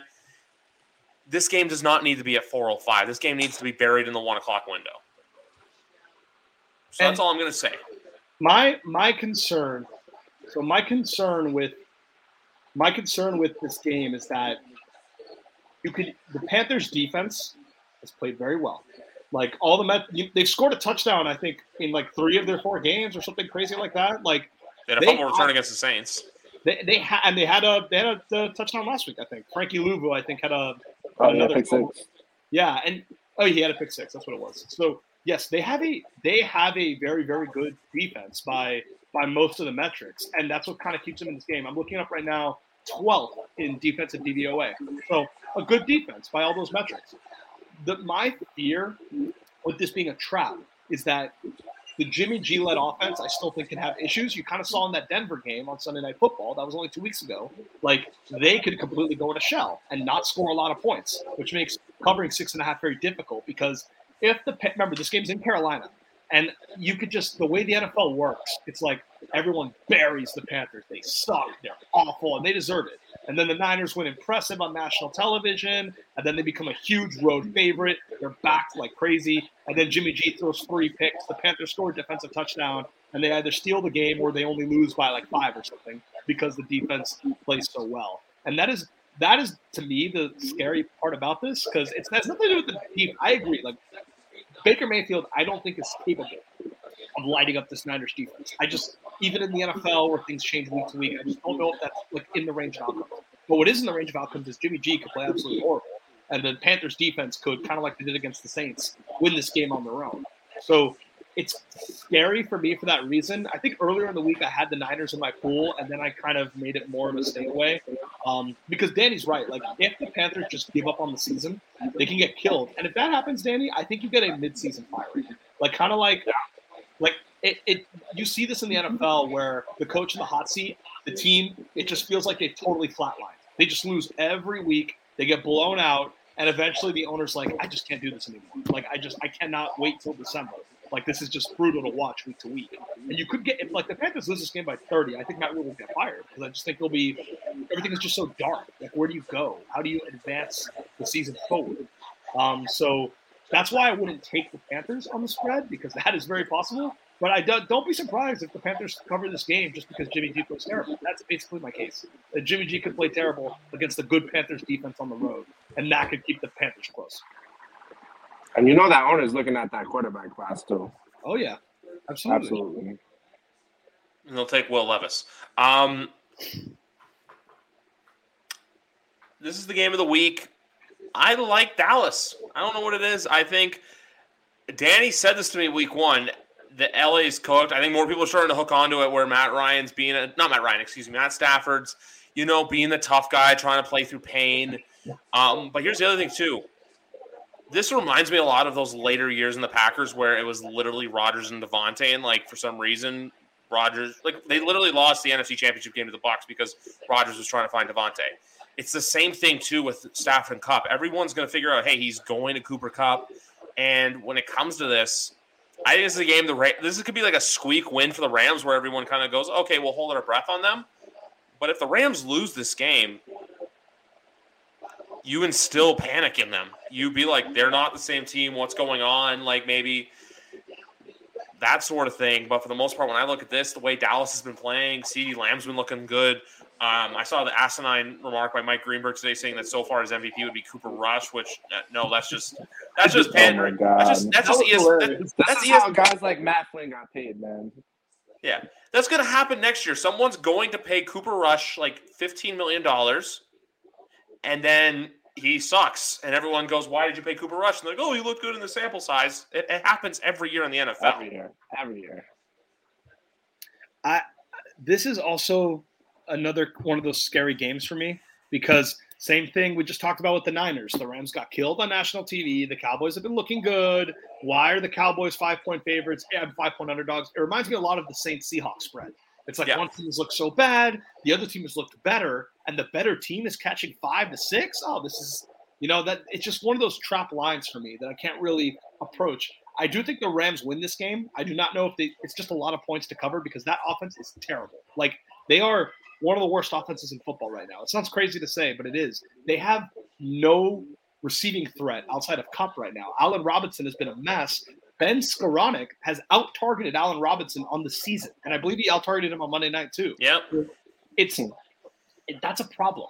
And like Kupp, Kupp is getting double teamed, and he's beating double teams to his credit, but I do not know how sustainable that is. And the Rams, one thing the Rams have going for them, and now that I have the DVOA numbers, I can confirm to back it up. Rams rush defense. Their rush defense is third in the NFL in DVOA after four weeks. So against the Cowboys, that comes in handy a lot because if you can contain Zeke and Pollard, and you're only the limitation on your defense is your pass defense. Well, going against Cooper Rush in LA with Aaron Donald, you know, kind of abusing the interior of that Cowboys line, you can kind of see how maybe the Cowboys offense doesn't look as good as it's looked the last few weeks. Like look, as bad as the Rams have looked, I still think they're a better team than the Giants. I still think they're a better team than the Commanders. So this Cooper Rush, like ascension, you know, this is a bit of a tougher test for him um, in this environment. And backup quarterbacks kind of eventually turn into a pumpkin, like it usually happens. Now, again, people have been saying it for three straight weeks, so maybe it just doesn't happen in this specific case. But I do think the Rams bounce back here. I think them having a great run defense is key to them winning this matchup. And I think they'll go forward. But if anyone wants to take the Cowboys on the spread, I mean, I guess I can't blame you. They've looked like the better team. It looks like their pass rush is going to abuse that Rams offensive line, and the Rams can't get Allen Robinson involved. So, yeah, I mean, you would have a good argument to do it if you wanted to take the plus five. One thing I want to say quickly before Danny speaks I feel like this is the kind of game where Dallas loses. They rush back Dak for next week against Philly Sunday Night Football, Yep. and then they get blown out, and then they lose two in a row, and you know everyone panics because when the Dallas Cowboys lose, everyone who's not named Stephen A. Smith panics. Um, but this is a game too where I think if either if Dow, I think this is a bigger deal for the Rams to lose though than the Cowboys. That's just my opinion. Oh, if, if the Rams lose, that's DEFCON five. They'll be two and three. They'll have lost to some of the better teams in the conference. This will this a home. This would be their second home loss of the year, aside from the Bills game in the opener. It's like things get things get late in a hurry. You know, like it'd be really ugly if they lost this game. Yeah, and like I said, week one, man, you just look at Matt Stafford. And he's not the same guy. No. That that elbow, like I said, they're they're not they're not letting up on the information on the elbow as much as they are. And if it is DEFCON five and they go on this huge losing streak, you're gonna it's all gonna come out. He's gonna get surgery and he try to play through it because that's what Matt Stafford is. He's a tough guy. He plays through shit. He doesn't complain, which is cool. Hats off to him. But um, they should win this game. I think this is a scheduled loss, as Big Rat likes to put them for the Cowboys. I think they know that. I think that could play this week, but they know this is most likely a scheduled loss. Let's just give them another week, let them play next week. Um, the matchup I'm looking forward to is CeeDee Lamb versus Jalen Ramsey. I think Ramsey's been beatable, um, and CeeDee Lamb just needs to take that next step to really becoming that wide receiver one. Um, so I really, I'm going to focus that on uh, uh, my focus on that matchup this week. Um, I think Paul, Pollard is way better than Zeke, so I think he should start taking more uh, carries from Zeke away, and you're starting to see that happen and happen against the Giants a little bit. So if if if, if they get the ground game going, it's going to be a close game. I just think the the Rams are a little bit more talented than them, and uh, you know it's a scheduled loss, like I said. One thing, and I would say I definitely watch CeeDee in this game. One thing to watch for the rest of the season. Uh, Michael Gallup came back last week. He scored a touchdown. He looked pretty good. He got a lot of air yards. So when Dak comes back, I know in the opener, like they, they played terrible. It seemed like they had no perimeter threat. Like everyone was wondering, like what are they going to do at receiver? Like should Tolbert play? Should like they extend more opportunities to that kick returner? I forget his name, Turpin or whatever his name is. Yeah, the So- kid from TCU. Yeah. So No, Brown balls too. yeah, and and I, I think the whole point is that when Dak comes back, all of a sudden everyone thought you know the Tyron Smith loss would kill them. Tyler Smith, their first round pick, they've been playing in his place at left tackle, and he's played very very well according to Yes. most observers. It's kind of like Rashawn Slater last year a little bit. So when Dak comes back, all of a sudden it's Dak, an offensive line that's better than we thought it would be, really good running backs, and CeeDee and Gallup. That's that's not a bad combination. With as good as their defense has played, that that could be maybe like the Cowboys team of last year. We just Um, need to see CeeDee get to that wide receiver one tier, though. I don't think he's there yet. I don't. No. No, not yet. the way I look at that too, as well, is Dalton Schultz. I think is a guy everyone's waiting for to have that explosive game, but he's been relatively quiet this year so far. So we'll see if this is the game for them for him. On the franchise tag too, right? Yeah, Yeah. he is. He is on the. All, he's like there were all those tight ends that got tagged at the same time, like Schultz, Yeah. Gesicki, and Njoku. Though Njoku got extended. Uh, I, the last thing I'll say on this though is it's just a working theory. I wouldn't be surprised if Schultz has better chemistry with Dak than he does with Cooper Rush because he's been silent in all these games that Cooper Rush has been active. But at the end of last year, Dak was forcing him targets. He was like out targeting Amari Cooper in some games. So I think when Dak comes back, maybe it's just the way Dak likes to play. I don't know what it is. Maybe Dak will force the ball his direction a little more often. And also Trevon Diggs is starting to get going now too. He is. Yeah. He is. He's been he's been playing very well. So. Played, played better in coverage too. They're saying like he's not giving up as many Yeah. yards as he was giving up last year. Mhm. Is this another Philly dominant victory, or is this a game that Arizona can be like weirdly frisky in? I- I took the Eagles initially, um, because this this Cardinals team fucking blows. Like they're terrible. Like I, it does it does not matter that they won last week. Like go okay, going into last week, they were 32nd in yards per play on defense and 27th in yards per play on offense. So literally like the worst team in football, according to yards per play. Right now, according to DVOA, they are 29th with the 29th ranked defense and the 22nd ranked offense. And Philly, they're top five in every metric. But there's one problem. This Philly team, um, they seem to be really into themselves right now. Like, just like there's they're they're they're not they're not like the Patriots with Tom Brady. They're not like the Chiefs with Mahomes. They're not like the Packers with Aaron Rodgers. They're not used to consistently being a 13 win team, you know, like over the last like few years or so. They seem very high on themselves right now. Like just the, some of their comments during the week, everyone's talking about how good they are, how great they played. And Nick Sirianni has always given me Manny Diaz vibes. Like Nick Sirianni seems to me like the type of coach that is able to succumb to a trap game. Like very much like overconfidence with his players, like not like fully preparing for them every single week and kind of taking this game lightly. One thing to remember: next week is Cowboys Sunday Night Football in Philly. Like that is the game of their season next week. So kind of a sandwich spot for them. Like they don't really need this game. It's on the road and five and a half. Again, the Cardinals are awful. I cannot, in good conscience, take the Cardinals on the spread. I just can't do it. But I think I might pull Philly from my list because I just have a bad feeling that it could be like sleepwalking through the first quarter here, you know, and maybe like being a close game all of a sudden just because they kind of they kind of were buying into their own hype a little bit. And also, too, I can see them overlooking this game just because, like you said, next Sunday is a true litmus test. Because I also think this, too, for Eagles fans out there, if there are any Eagles fans listening to this, you look at this game and you're like, if you lose, is what it is, even though Arizona's a weaker team. You lose to the Dallas Cowboys, that's the game you do not want to lose. That's the game where that's a team you hate, that's a standard bearer, and that is the gold standard. Shout out to Ross um, for the Eagles. So I could easily see Arizona winning. I don't want to pick Arizona, but this is just an ugly. This is. I'm going to say one thing. I look at all these over unders. That's why I put them in there. I like this over. I like over 48 and a half points. I think this is a game where it's a competitive shootout, like a 27 to 24, 28 24 kind of football game. Now, with that being said, I like the Cardinals at plus five and a half. I'm just going to say that. I that's why where I come in with four mm. points. I I, I, I want to take them on the spread. I'm not going to pick them. I'm just saying when I look at the spread, I can kind of maybe see it happening. I just I just don't see how the Cardinals are gonna move the ball at all. You know, they decided, you know, well not decided, but Kirk got, you know, he's kind of living up to that contract. I know it's unbelievable. Um, they're clearly missing DeAndre Hopkins, and what that guy does for that team is just insane. James Conner hasn't been the same. They lost Chase Edmonds to uh, to Big Rat Dolphins, who was huge for them. He was Hollywood Brown hasn't Hollywood Brown hasn't done anything. Yeah, man. So it's it's like how, how do they move that ball other than Kyler, you know, just making magic happen?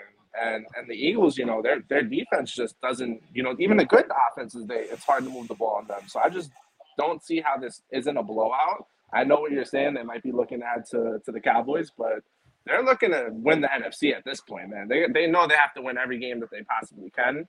Um, you know, maybe they grow a big lead into halftime and, and the Cardinals come back a little bit second half, like they've done the Raiders. But um, I think Philly pulls away here, bro. They're just way more talented than the uh, than the Cardinals are right now.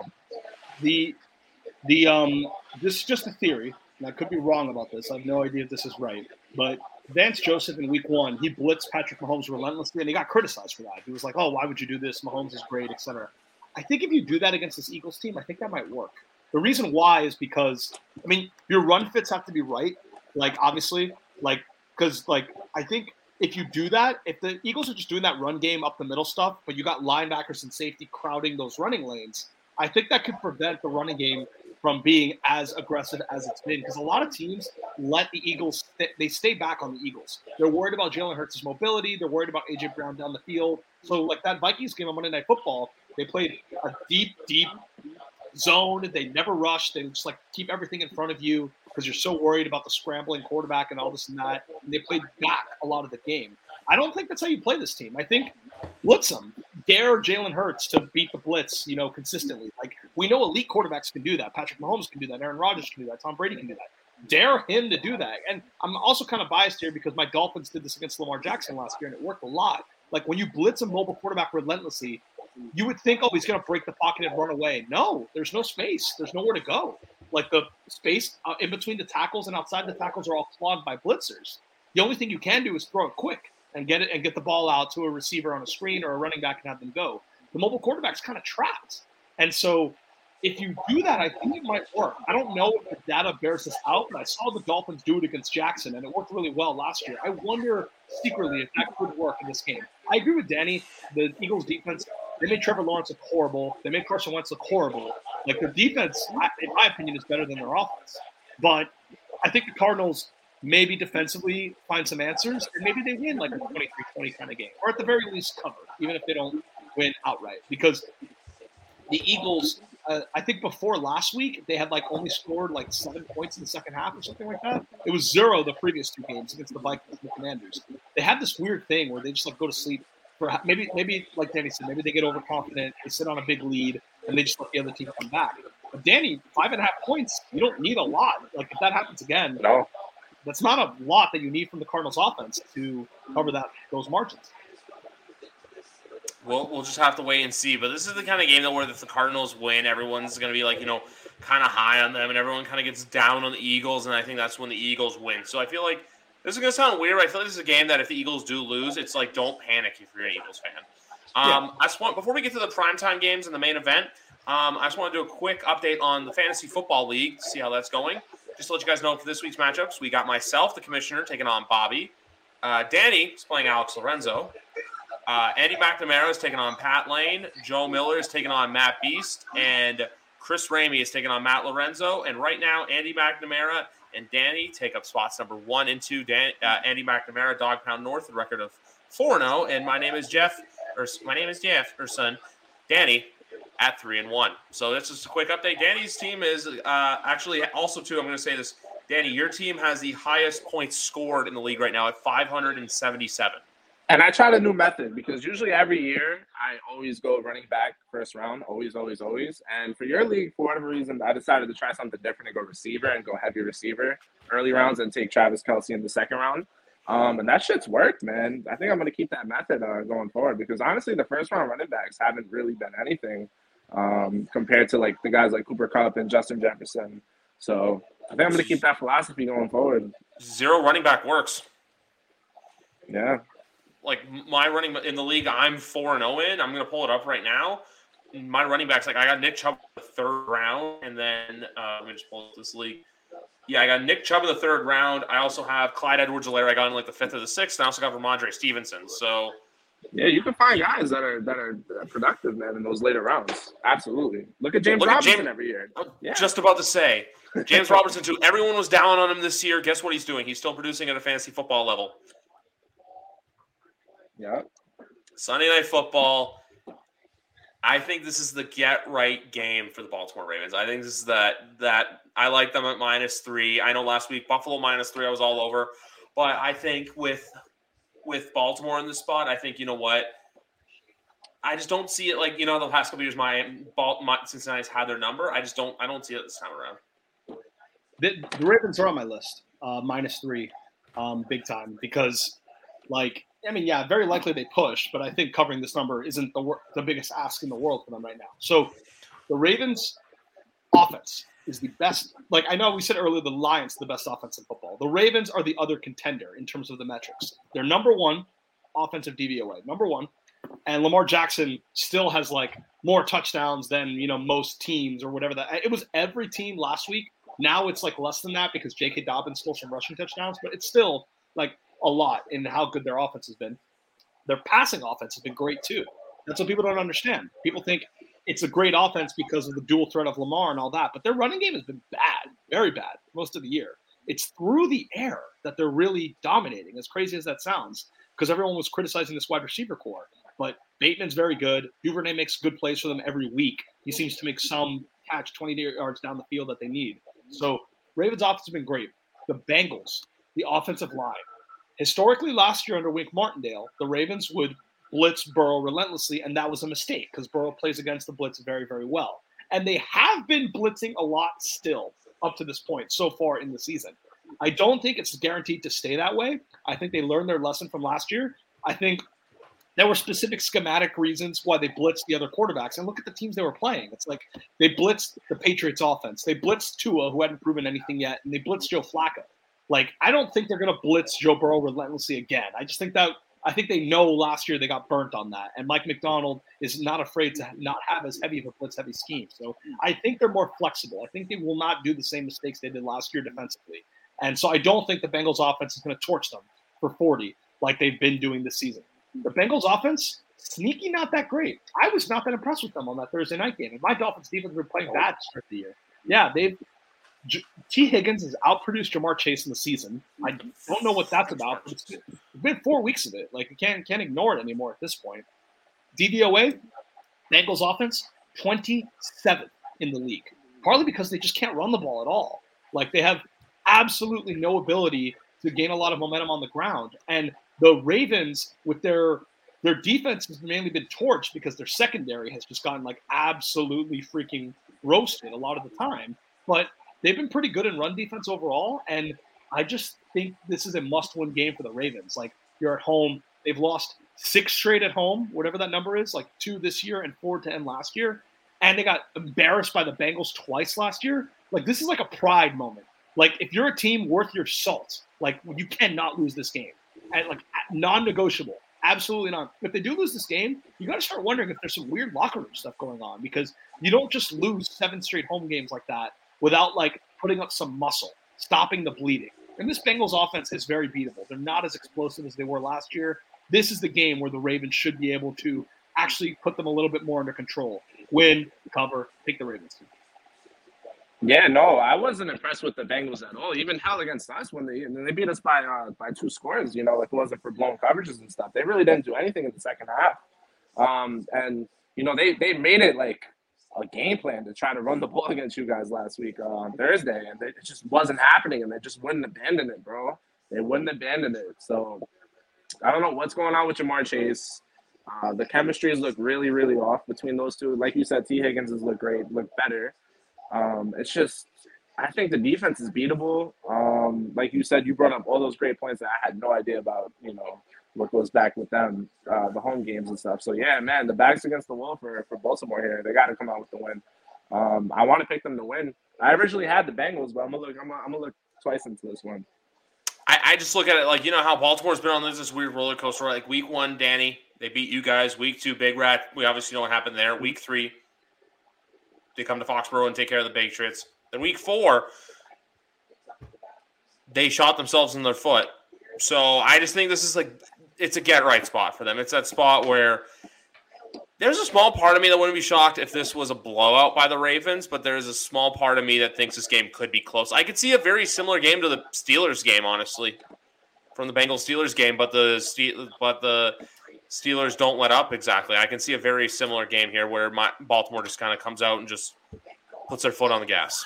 And, and we know we know this is a well coached team. You know, sometimes with the new coaches, the second year coaches, and these backs against the wall spot, it's like, well, we don't know how well coached they are, so we don't know how much that matters. This is John Harbaugh, like at home. Like this is he he was caught fighting on the sidelines with Marcus Peters last week. I think he knows the franchise needs this. Like they need this. At the same time, if I'm the Bengals, man, looking at this game, you know, you know, we obviously got one against the Jets that that should have happened we probably could have lost that game if Tua was still in there, you know, easily. I think Teddy Bridgewater had a had a fourth quarter lead at some point, right? He did. And then they finally went down. They went down. They played well, and they, they put the game away. So if I'm them, you know, they they know the Ravens how the Ravens are coming into this game, and to be able to put your put your you know your foot on their throat and be like, nah, like we're still here. Um, and if they come out with that right mentality, man, they they can still win this game. You know, absolutely. But you guys make great points as well. The Baltimore needs this game way more, way more. And and the and before we go to Chiefs, the, uh, the very last thing I'll say is the Bengals on Thursday night. It was a nighttime primetime game. They had sixty thousand fans in that building. It was the largest attendance for Bengals game ever in their history.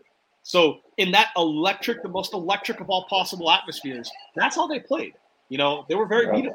Like so, this is on the road, like against that against the Ravens crowd that should be very jam packed themselves and very loud themselves, I think they could play worse than they played on Thursday.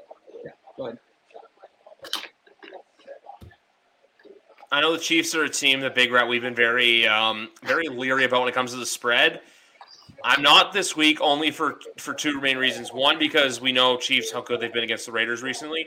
The other, the fact that the Raiders got such a needed win last week, and that they're you know it's that they got their first win, they're back on track, and then Rome comes crashing down. That's where I see this game being.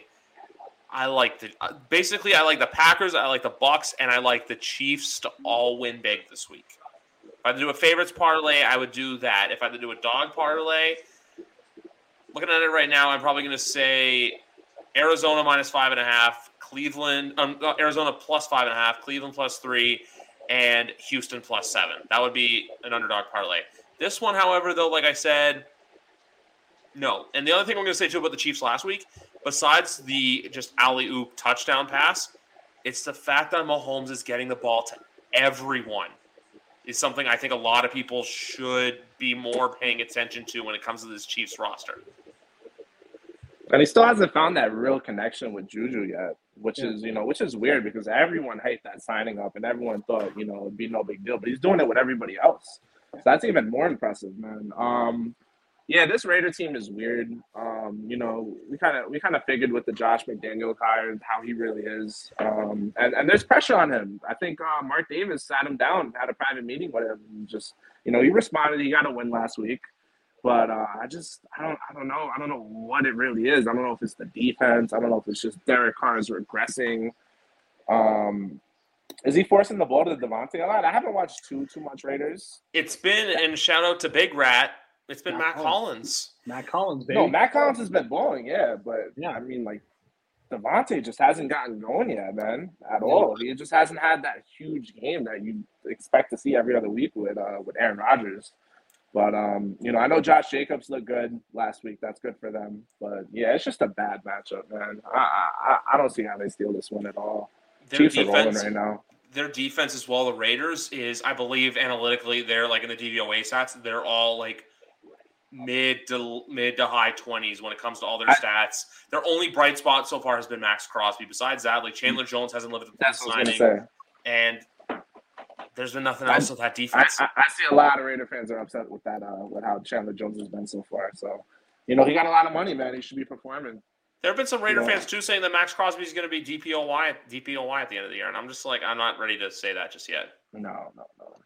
And I, uh, so I did look it up, Danny. Davante Adams is the second most targeted receiver in football. Yeah. So they're, they're, throwing him the ball. Like, you know, he, you could blame, I guess, Surtain for last week, but yeah, it's it's it's resulting in a lot of empty calories. The targets aren't leading to big yards, to big touchdowns. Uh, by the way, one is Cooper Kupp, two is Davante Adams, four is Tyreek Hill, five is Justin Jefferson. That third receiver, Hollywood Brown, believe it or not, third most targeted wow. receiver in football. Would not have expected that. Uh, I will say this could be a get right game for Davante, if not for the Raiders as a whole, probably not, but Davante specifically. If you remember, Mike Williams kind of dominated these Chiefs cornerbacks a few weeks yep. back on Thursday Night Football. So even if Derek Carr has to throw more jump balls, and I know that's I'm not trying to dismiss Davante. That's not how he won in Green Bay. I know there were very precise routes that he got open on and they hit him in stride and all that. But I think even if he is struggling to separate, which I don't think he is from what I can tell, like this could be the game where Davante, a bigger body receiver, can kind of take advantage of some of the smaller Chiefs cornerbacks in the same way Mike Williams did. So you can at least see him play well because the Chiefs, everyone remembers last year how Mahomes roasted the Raiders defense, right? But the narrative was that Gus Bradley, the cover three scheme, you never run cover three against Mahomes. Well, Gus Bradley isn't there anymore. And Patrick Graham, he was the defensive coordinator for the Giants last year. And the Giants played the Chiefs on Monday Night Football, and the Chiefs only scored 17 points in that game. So, and I did look at the metrics, uh, the Raiders and DVOA. You guys are right about Chandler Jones having a down season, but they're still the 13th ranked defense according to DVOA. So the defense has played better than expected. Um, I would not, I can't touch the spread uh, just because the Chiefs obviously could just fucking crush. You know, the Chiefs, the Chiefs are kind of a weird team because like everyone agrees they're great. Everyone agrees they're probably a contender. They're probably the favorite in the AFC and all that other stuff. But they also lost to the Colts. Like the Colts team that everyone fucking hates. The Chiefs lost to them outright. And they didn't cover against the Chargers either. And they were losing most of that game. And I think in hindsight, we kind of look back at that as like, hmm, yeah, the Chargers were healthy then. but was that maybe a sign that things weren't as sexy as we thought they would be at that time. But uh, I, I, still think the Chiefs are going to win. I, the spread, I for me, I guess it's a stay away. Um, I could see it going either way. And more than anything, I would just say Davante Adams take his overs. That would be my recommendation. Uh, It was the pass rush, by the way, that I think where their stats are low, not the defense as a whole. But I think it's the pass rush that's really low for them. Yep, yep, you're right, you're right. So this is the the Big Rat proclaimed Davante Adams breakout game. Got it. uh, let, us call it the get right game. Bet, bet accordingly. Bet accordingly. Bet accordingly. That, that, that is my my prediction. I am now ready. Darren Waller's got to get going too, man. Jesus. And they, they have they have to throw the ball in this game. We know the Chiefs are going to score. We know the Chiefs are going to get in get in front. So they're going to have to pass the ball to catch up. So what does that translate to? That translates to Davante Adams targets, Darren Waller targets, etc. I also now we're here, folks. We're at the main event of the evening. I changed the title. I was saying the feud lives on. I changed it to oh, fucking smirk. I change it to meat in the lion cage. Why? Because I'm about to throw a raw steak into the lion cage. Let these two go at it. I'm going to mute myself, and I'm going to let the two Jets and Dolphins fans go at it and tell you why they think their team is the better team and why their team is going to win the game. Go. You. Well, first off, first off, first off, I'm thankful to be sitting here at two and two and not, you know, zero oh and four, which we could easily be, or one and three. You know, um, so at least this game does mean something. Um, I'm not coming on here to say we're definitely winning this game. Hell, I didn't even make a pick yet, but this game is winnable. Um, it's going to be tough, and I'm very excited to see some of these matchups, especially um, Tyreek on our corners, Waddle on our corners, who have been a top three group so far in the NFL. You know, they've absolutely hit on their corners. Their pass rush just started to come alive last week. You know, we had four sacks. Every uh, all of our big guys had a sack for Carl Lawson, Quinnen Williams. Um, the way you beat us though is the middle of the field. CJ Mosley cannot cover. Our linebackers can't cover. Um, our slack corner, Michael Carter II, who's a little undersized, he's he he gives up plays, but he's been solid, man. So if you if your game plan is to beat us over the middle with Gesicki, I think it could be a long day for us. Um, but if your game plan is to continue to go to Tyreek Hill down the field, I think we there'll be a, there'll be an opening there. You guys play now on offense for us. Zach Wilson, man, I was worried. I was worried those first three quarters, man. I mean, obviously the kid hasn't played football in, in seven weeks, eight weeks, and you know, obviously that's gonna come with rust. But that fourth quarter, I have not seen a Jets quarterback just be so precise and so poised in that fucking stadium where they're playing Renegade, which Robert Saleh said that is the kiss of death when they play Renegade. It's over, man. All those Steeler fans screaming their heads off to have two back-to-back clutch drives and just go down and, and, and kill them was the most impressive shit I've seen in years. And that gave me hope. So if we get that Zach Wilson, this game is going to be a win. If we don't get that Zach Wilson, it's going to be a loss. Now, what the Dolphins do is you can attest with this. You guys play cover zero, cover one 50% of the time.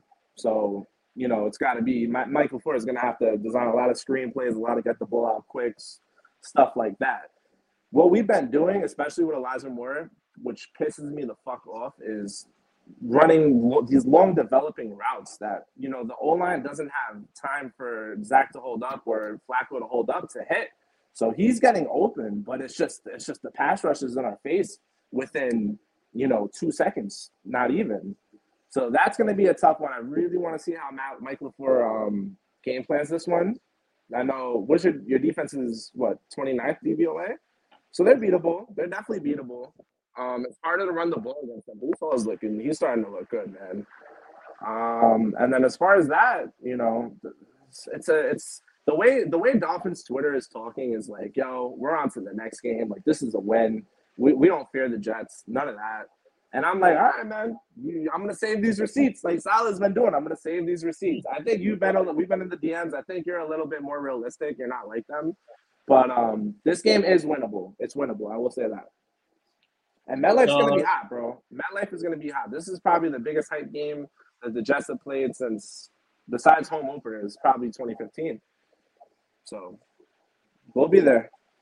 The there's so many angles to this. There's the like football X's and O's, and then there's like the the narrative, the aesthetics, and all that other stuff. Um, I do want the Dolphins to blitz in this game, especially since, and this is obviously a double edged sword. One, one reason I'm concerned, me and Danny were talking in the DMs, when I was expressing confidence, is because I thought Byron Jones was coming back. He missed the first four games. He's cleared to come off PUP. This is supposed to be the week he returns. The Dolphins' secondary has been bad. Their run defense has been very good, like very, very good. Top five in the league, good. Because most casual fans don't realize that Zach Sieler is an excellent run defender that Raekwon Davis is an excellent run defender.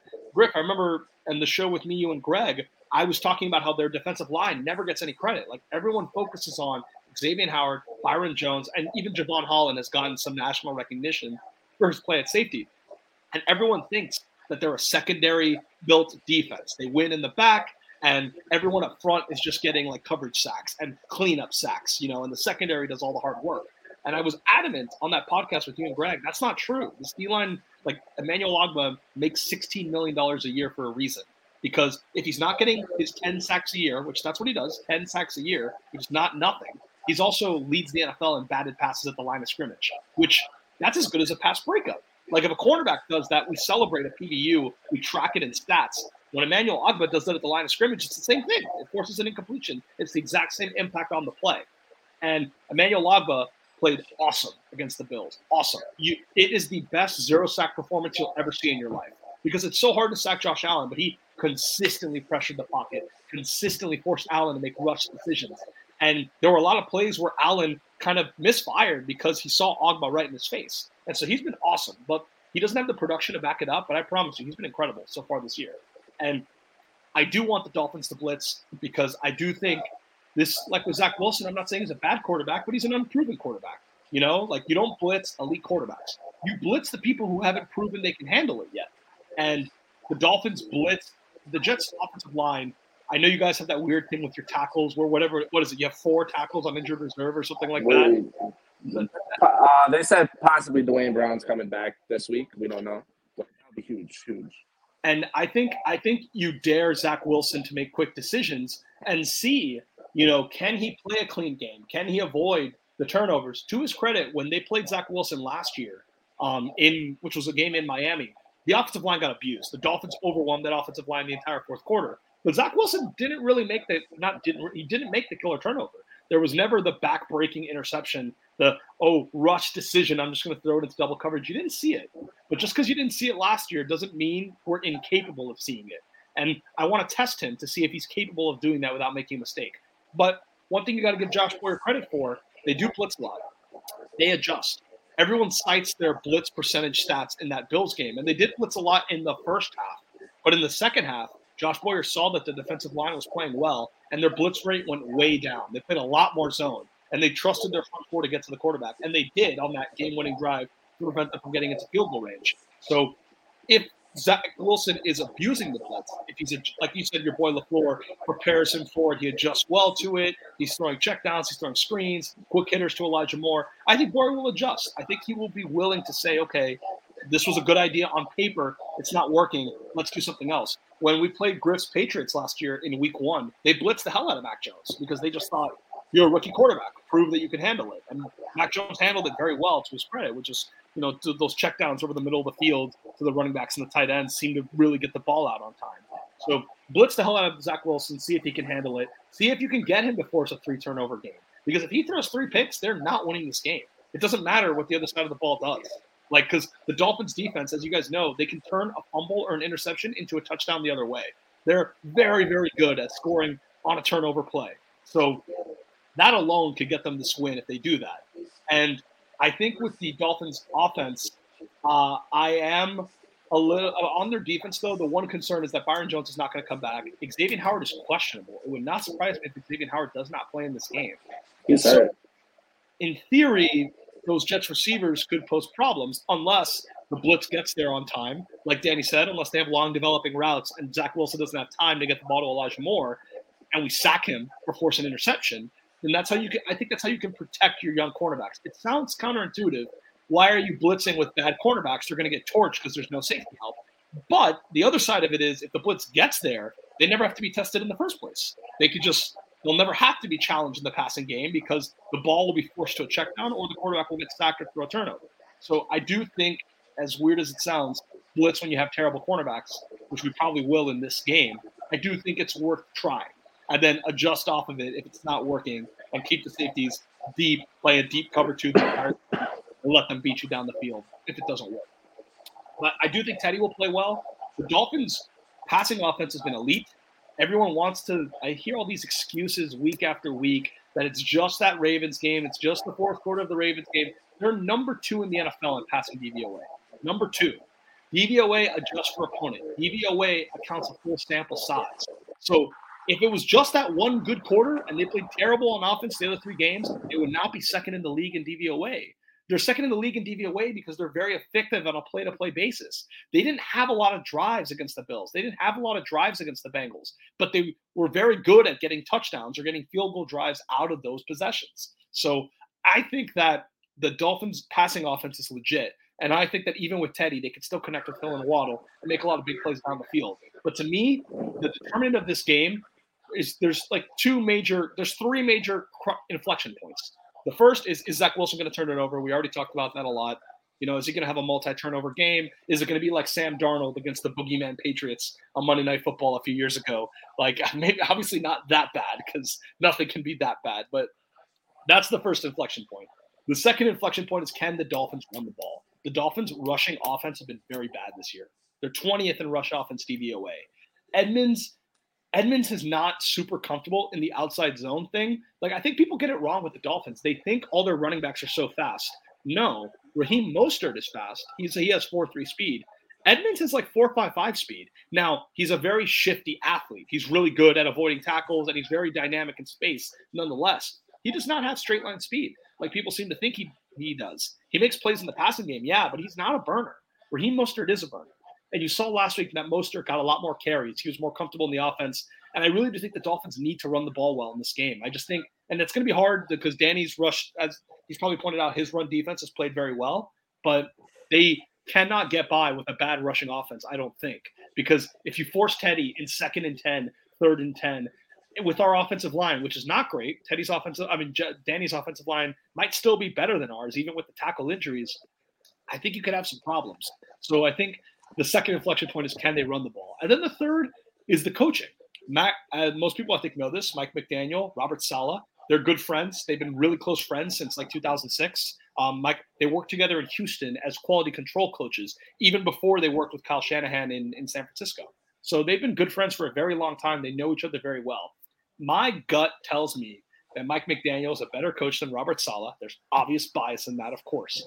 My gut tells me if you had to pick one to out scheme the other, I think you have more evidence that McDaniel would be the one to do that because his offenses look great. Robert Saleh's defense last year was awful, maybe the worst in the league, and that's supposed to be his specialty. And I know he didn't have a lot of talent, but you kind of see like like with Lovie Smith in Houston, like he gets his defense to play competent, you know, and he doesn't have a lot of talent either. But when that's your specialty and when you're good at your job, you can at least raise the floor. You can make it so they're not horrible. And the Jets defense last year was maybe the worst in football. So I think I know McDaniel's only coached for four games. Given the evidence I've seen from both, I think McDaniel's offensive prowess is more legitimate than Robert Saleh's defensive prowess. And I think coaching, scheme, catching them off guard can win them this game. We'll see. I told Danny this in the DMs early in this week. The Jets better not single cover Tyreek Hill. I know their cornerbacks have been great. That's been the story that Sauce Gardner has like he's shadowed like Ja'Marr Chase and Diontae Johnson, and he's held them to really low outputs. He cannot handle Tyreek Hill because no one can. That's why I told you on your show He's the guy you give $30 million to, not Davante Adams, not AJ Brown, not any of those other guys. Because not only is he an elite receiver, but he creates for everyone else. He puts the fear of God into every single defense with his speed. Davante Adams does not do that, as awesome as he is. And I said this before the season started, so I don't think I'm being reactionary to the results of the previous few weeks. Davante Adams fear of God and defensive coordinators. It does not scare your coverage. The Broncos will happily single cover him with Patrick Surtain. They won't do that against Tyreek Hill because no matter how good your cornerback is, there's just not a single cornerback capable of covering him. And what you saw in that Bills game The Bills over, like Danny's point was that Tyreek Hill didn't do much against the Bills, which is true. The Bills overreacted to Tyreek Hill a lot, and you have Jaylen Waddle on the other side. You can't really afford to double cover both because if you do that, then Mike Gesicki is just running free over the middle of the field. Like Raheem Mostert has a free running lane up the middle of the field. It's really hard to double cover two guys. So when you overreact to Tyreek Hill, you give Waddle one-on-one opportunities, and he's too fast in his own right. He's too fast to burn most corners.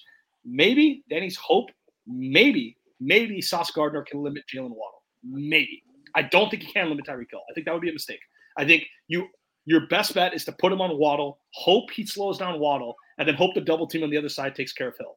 But that's your strategy. I think putting him on Tyreek Hill is one of the storylines of this game. I think that would be a disaster. I think he'll get burnt, and you'll have people saying, like on Twitter, "Why did Robert Saleh single cover Tyreek Hill? What a galaxy brain moron!"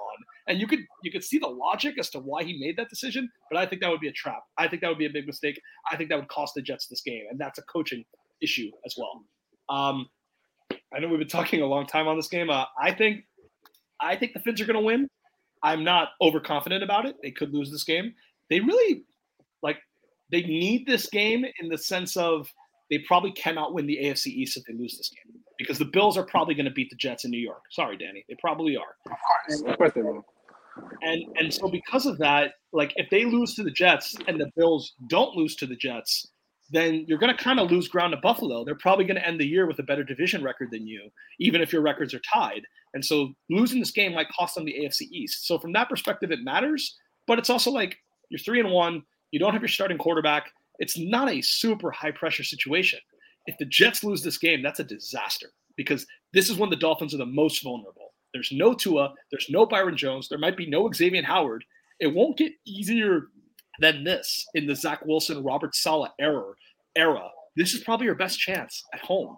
They have to win this game. I think if they lose this game, it'll be very embarrassing, and it will start the narratives all year long about is Robert Saleh the guy? Is Robert Saleh the guy? Is Robert Saleh the guy?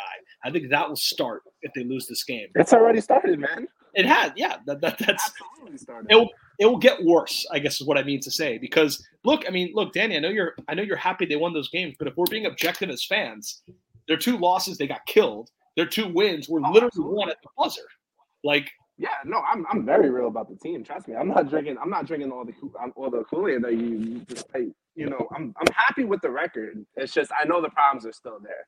And if you want to come out and you want to fucking post videos how it's absolutely unacceptable to go 0 12 in the past two years to the AFC East and we need to fucking win, the bullshit starts stops here.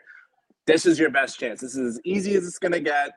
Not easy, but uh, you know, Yes. it, it, on your terms as it's gonna get, man. Fucking show up. You know, you had the big win uh, against the Browns. You hyped up the fans to go buy tickets to show up against the Bengals, and you know you thought things were gonna change, and the same old fucking shit happened, man. And then you came back. Zach came back, fucking found a way to beat the Steelers. Now you have your fucking should be wanna be franchise quarterback coming into his first home game, where even more fans are going to this game than the Bengals fan uh, than the Bengals game, and you need to show up. You absolutely need to show up. This needs to be a competitive game. I mean, so be it if you fucking lose by a last second field goal or something like that. But if you're getting, if you're losing by, you know, two scores, man, I don't. I, God get- help us. God get- help us. it will get really, really, really dark. Yes. And it and it Oh, also and especially since because then you have to look about it. It's not just you're not just evaluating Saleh in a vacuum at that point. Now you're evaluating Saleh of okay, this guy who knows you really well just came in and boat raced you at home. So why should you be the coach for us in this division? Because you have to play that guy twice a year. Like, why is this is this not going to just keep happening? If it happened at home when they didn't even have their starting cornerbacks and they didn't have their quarterback, it can only get worse from there. So I think that the Heat will turn up even more so. And the Dolphins could lose. I think Teddy's going to play fine. Like there is a world where Teddy just plays horrible. I said on the show last week that he was outplayed by Skylar Thompson in the preseason. That's true. He looked solid last week though. He looked fine. Executed the offense. Executed a 60-yard deep pass to Tyreek Hill. Like if he could just do the simple stuff, and if they can run the ball, I can't stress that enough. If they can run the ball, then they should be able to score 25 points in this game, which might be And and I know you're you're you're you're highlighting this the Saleh versus um McDaniel matchup so much, but Mike LaFleur and Mike McDaniel were in the same room for multiple years under uh, Kyle Shanahan, so they both know, you know, they both have tips on what each other is gonna do. um, and what their tendencies are like. So, I mean, that I, I feel like that's more of the bigger target matchup there is uh, is McDaniel's versus Mike LaFleur. And Whose I do- offense is gonna uh, who's up is going to like yeah play play better with those unique matchups. And I, I do feel obliged to say uh, this was on my list. I did take dolphins minus three. I see it's three and a half in some places. There i'm a little more uh, scattershot about. Um, and i'm not some rate i did not take the dolphins against the bengals. I did not take the dolphins against the bills even though they were like six and a half point underdogs. I still didn't take them there. I don't think i took them against the ravens. Like i haven't really taken the dolphins a whole lot this year. Um, i just do think i do think they're the better team. Like no matter if the Jets win, I will say congratulations. That's a big win for Zach Wilson. That's a big win for Robert Saleh. A big win for changing the trajectory of the franchise. All that is fine. But the Dolphins are the better team. Like I feel very confident about that going into this game. The question is, with all their injuries, are they better enough that they can kind of not steal this one because they're favored after all, but do enough to just get the win however you can go into next week. Because I don't care about style points in this game. I don't care if they throw four picks. I don't care if they only score 16 points and everyone says this offense is fake. We've always known this offense is. I don't care. I don't care about any of that. Like this is a win, get your style points at home kind of matchup. Now I will say this, and I told Big Rat this in the DMs. Keep in mind, last week Vegas got hammered, destroyed, and a lot and a lot of casual bettors are going to see the Dolphins against the Jets on the on the board. And they're gonna oh wow, the, the, the Dolphins are way better than the Jets, and I think this is going to be one of the top games bet. And I could see Vegas cashing in here. telling you, but that might be more so the three and a half hook. Could be, Yes. very well so. But um, we'll see, man.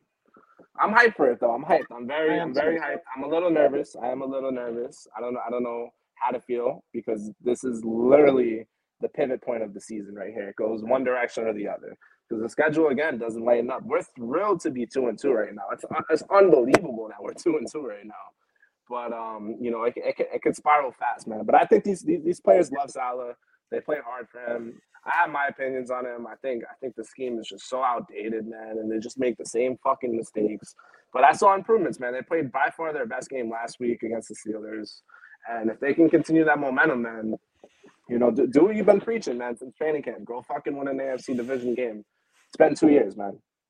and and this is the game for Zach Wilson's offense. Like I I- know I just gave a whole spiel about how blitz and make him force turnovers, but if he is legit, like the Dolphins don't have their cornerbacks, man. Like this is their their past DVOA rankings are awful. I think that will improve because I think their cornerbacks will come back.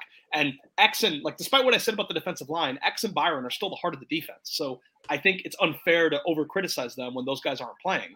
And I think they'll both be there for most of the season. So I think long term their defense will be fine. In this game, their defense is the 28th pass defense in the NFL. This is like if, if you show me like they have enough receivers, they have enough running backs. The line is good enough, even without all the tackles. Like to do something, you know? Yeah, I 100% agree with you, man. I 100% agree with you.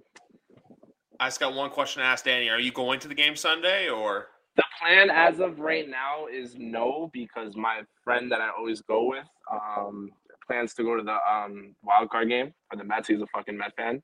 Hmm. So as of right now, no.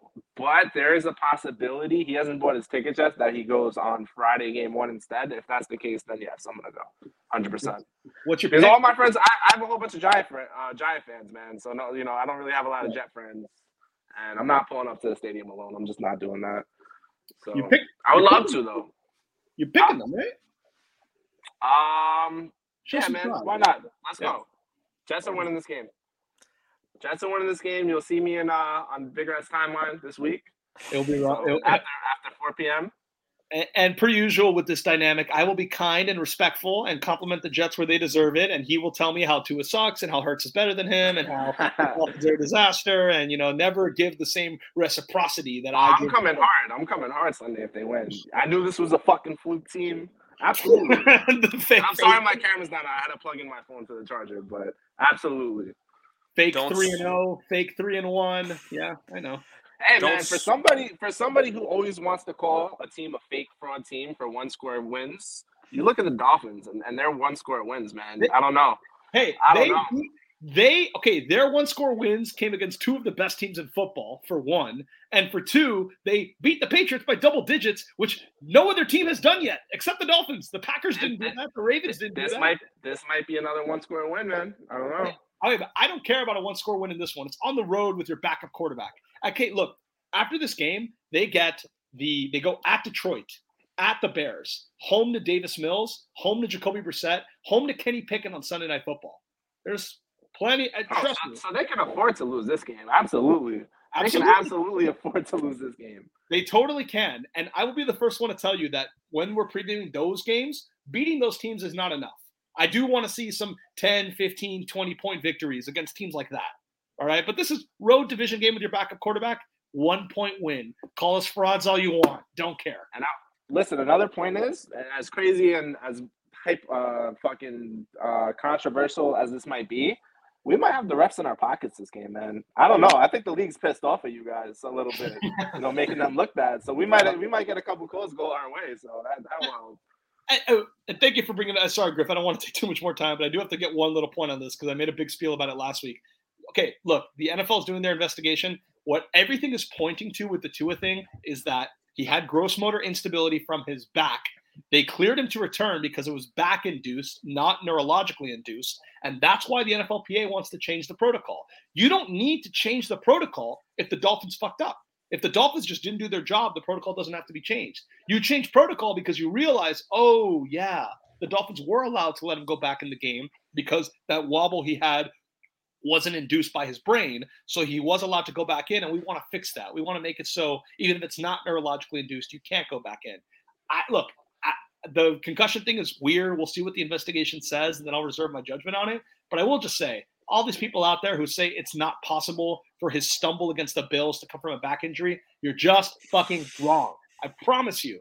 I I majored in neuroscience. I'm in medical school right now. I fucking promise you, you're wrong. You're 100% wrong on that statement. So I don't think it's crazy that that was caused by his back, and then the concussion on Thursday night was separate.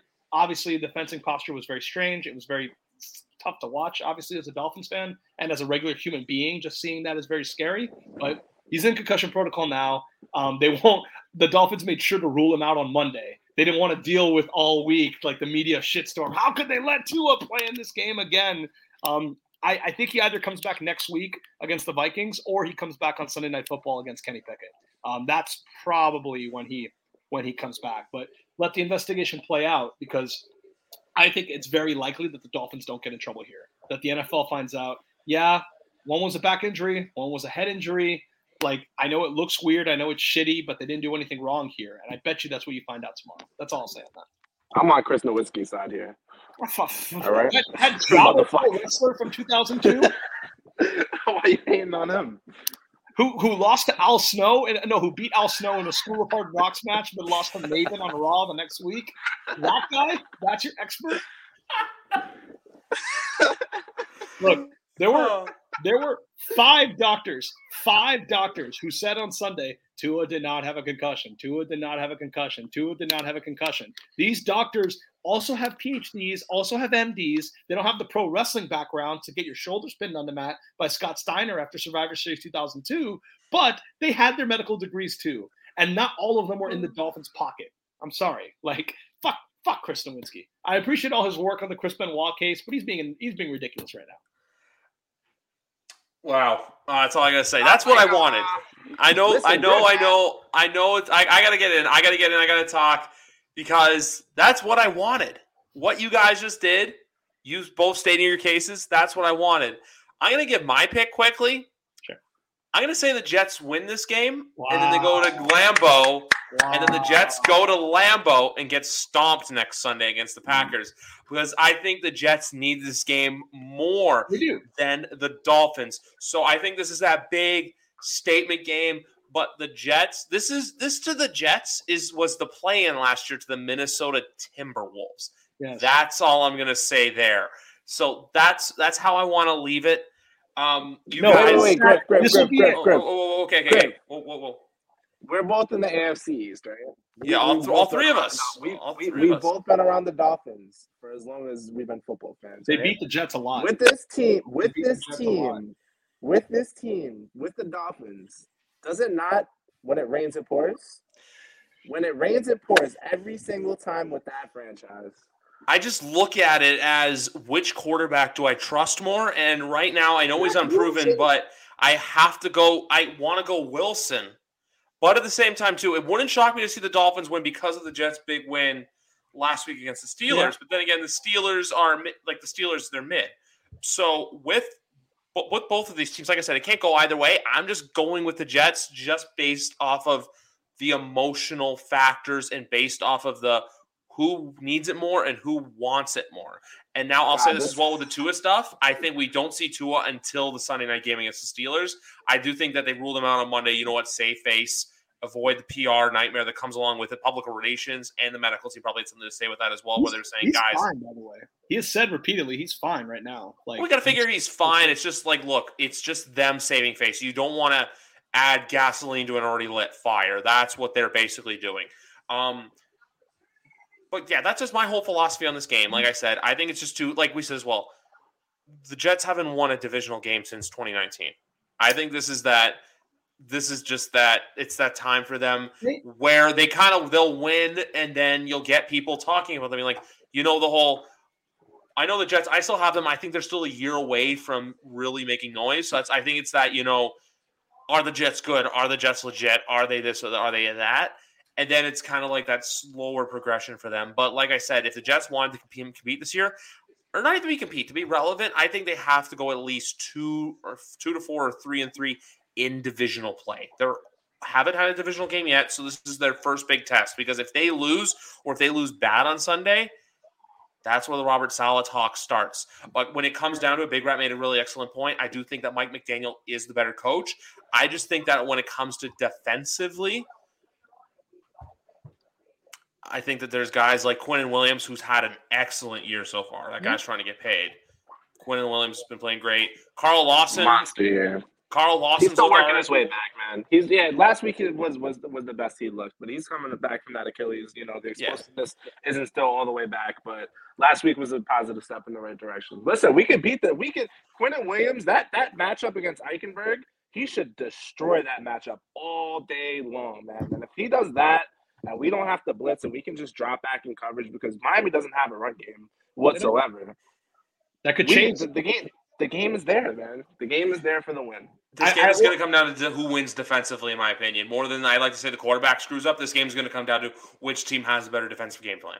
I, I, will just say very quickly, Tua, like last year, this has generally been true in Tua's career. He usually makes the offensive line look better than it is. That was true last year, and that's been true this year so far. Like he just doesn't get sacked very often, even though when he does get sacked, it's an apocalyptic national television disaster. But I think that you could, see, to Danny's point, you could see with Teddy, all of a sudden the offensive line looks a lot worse. And you're looking around like, what happened? This line has been okay in the first few weeks. It's like, yeah, because you don't have Tua making the quick decisions anymore. You have Teddy holding on to the ball, making a mistake, and all of a sudden gets sacked three or four times sacks that Tua would have probably avoided by just making a better decision with the ball. So I do agree that's a very much a risk factor for this game. But you know what? I'm tired of being fucking nice. Oh, the Jets need to win a division game. They can beat the shitty Patriots when they come to MetLife or when the Jets go to Football. How about that? That's when the Jets can win a game. You know what? Same old Dolphins when it rains and pours. Same old Jets. This is the game where they embarrass themselves. It leads to the head coach getting fired. It leads to you starting over at quarterback all over again. This.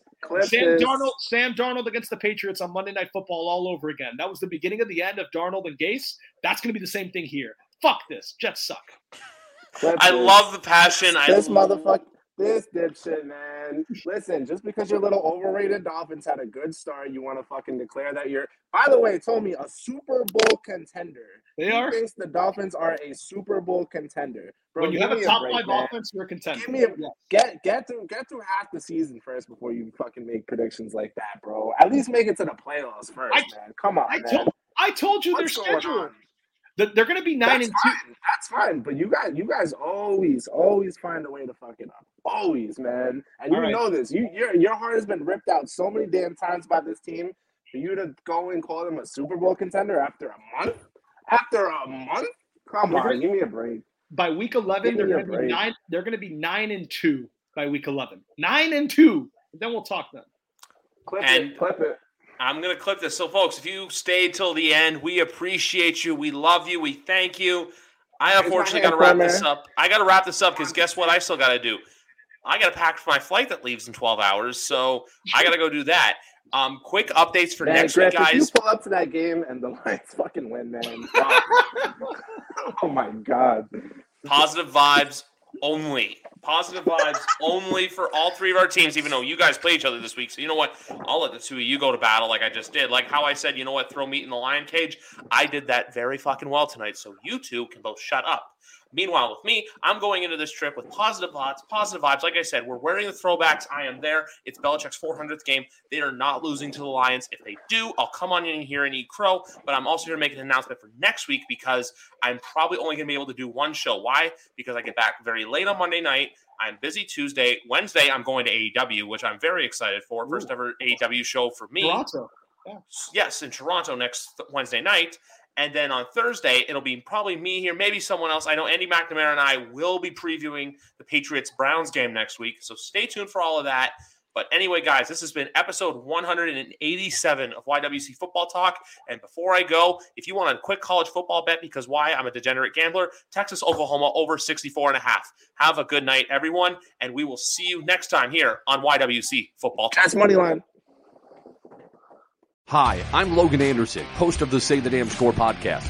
On my show, I deep dive into the sports broadcasting business by, you guessed it, talking to sportscasters. The show has featured big names like Bob Costas, Kenny Albert, and Verne Lundquist, as well as many up and coming broadcasters who you may not know yet, but you will know soon. Whether you're looking for professional development as a sportscaster, different career paths, or if you just want to be entertained by hearing some of the best storytellers in the world tell their own stories, this podcast is for you. You can subscribe to the podcast on all major podcast platforms, or you can visit our website, saythedamnscore.com. Do did, will, the Story of People podcast is now available on the Crier Media Network. The first five episodes are here and feature some incredible guests that fit into one or all three of those categories. Ready? Tara Sloan from the San Jose Sharks Undercurrent podcast at NBC Sports. Marianne Iverson from Iverson Voice and the Let's Take This Outside podcast to talk about the world of outdoors as well as voiceover land. Ariana Hunsicker, future Canadian Paralympic swimmer, already winning tons of awards for this country. Scott McGregor from the Hot Wallet podcast to dumb down the world of crypto, Bitcoin, and NFTs so you don't have to. And Jackie Holowati from Climate Pledge Arena in Seattle, Washington, the first net zero carbon certified arena on the planet. Wherever you get your pods, wherever you watch your pods, and on the Crier Media Network.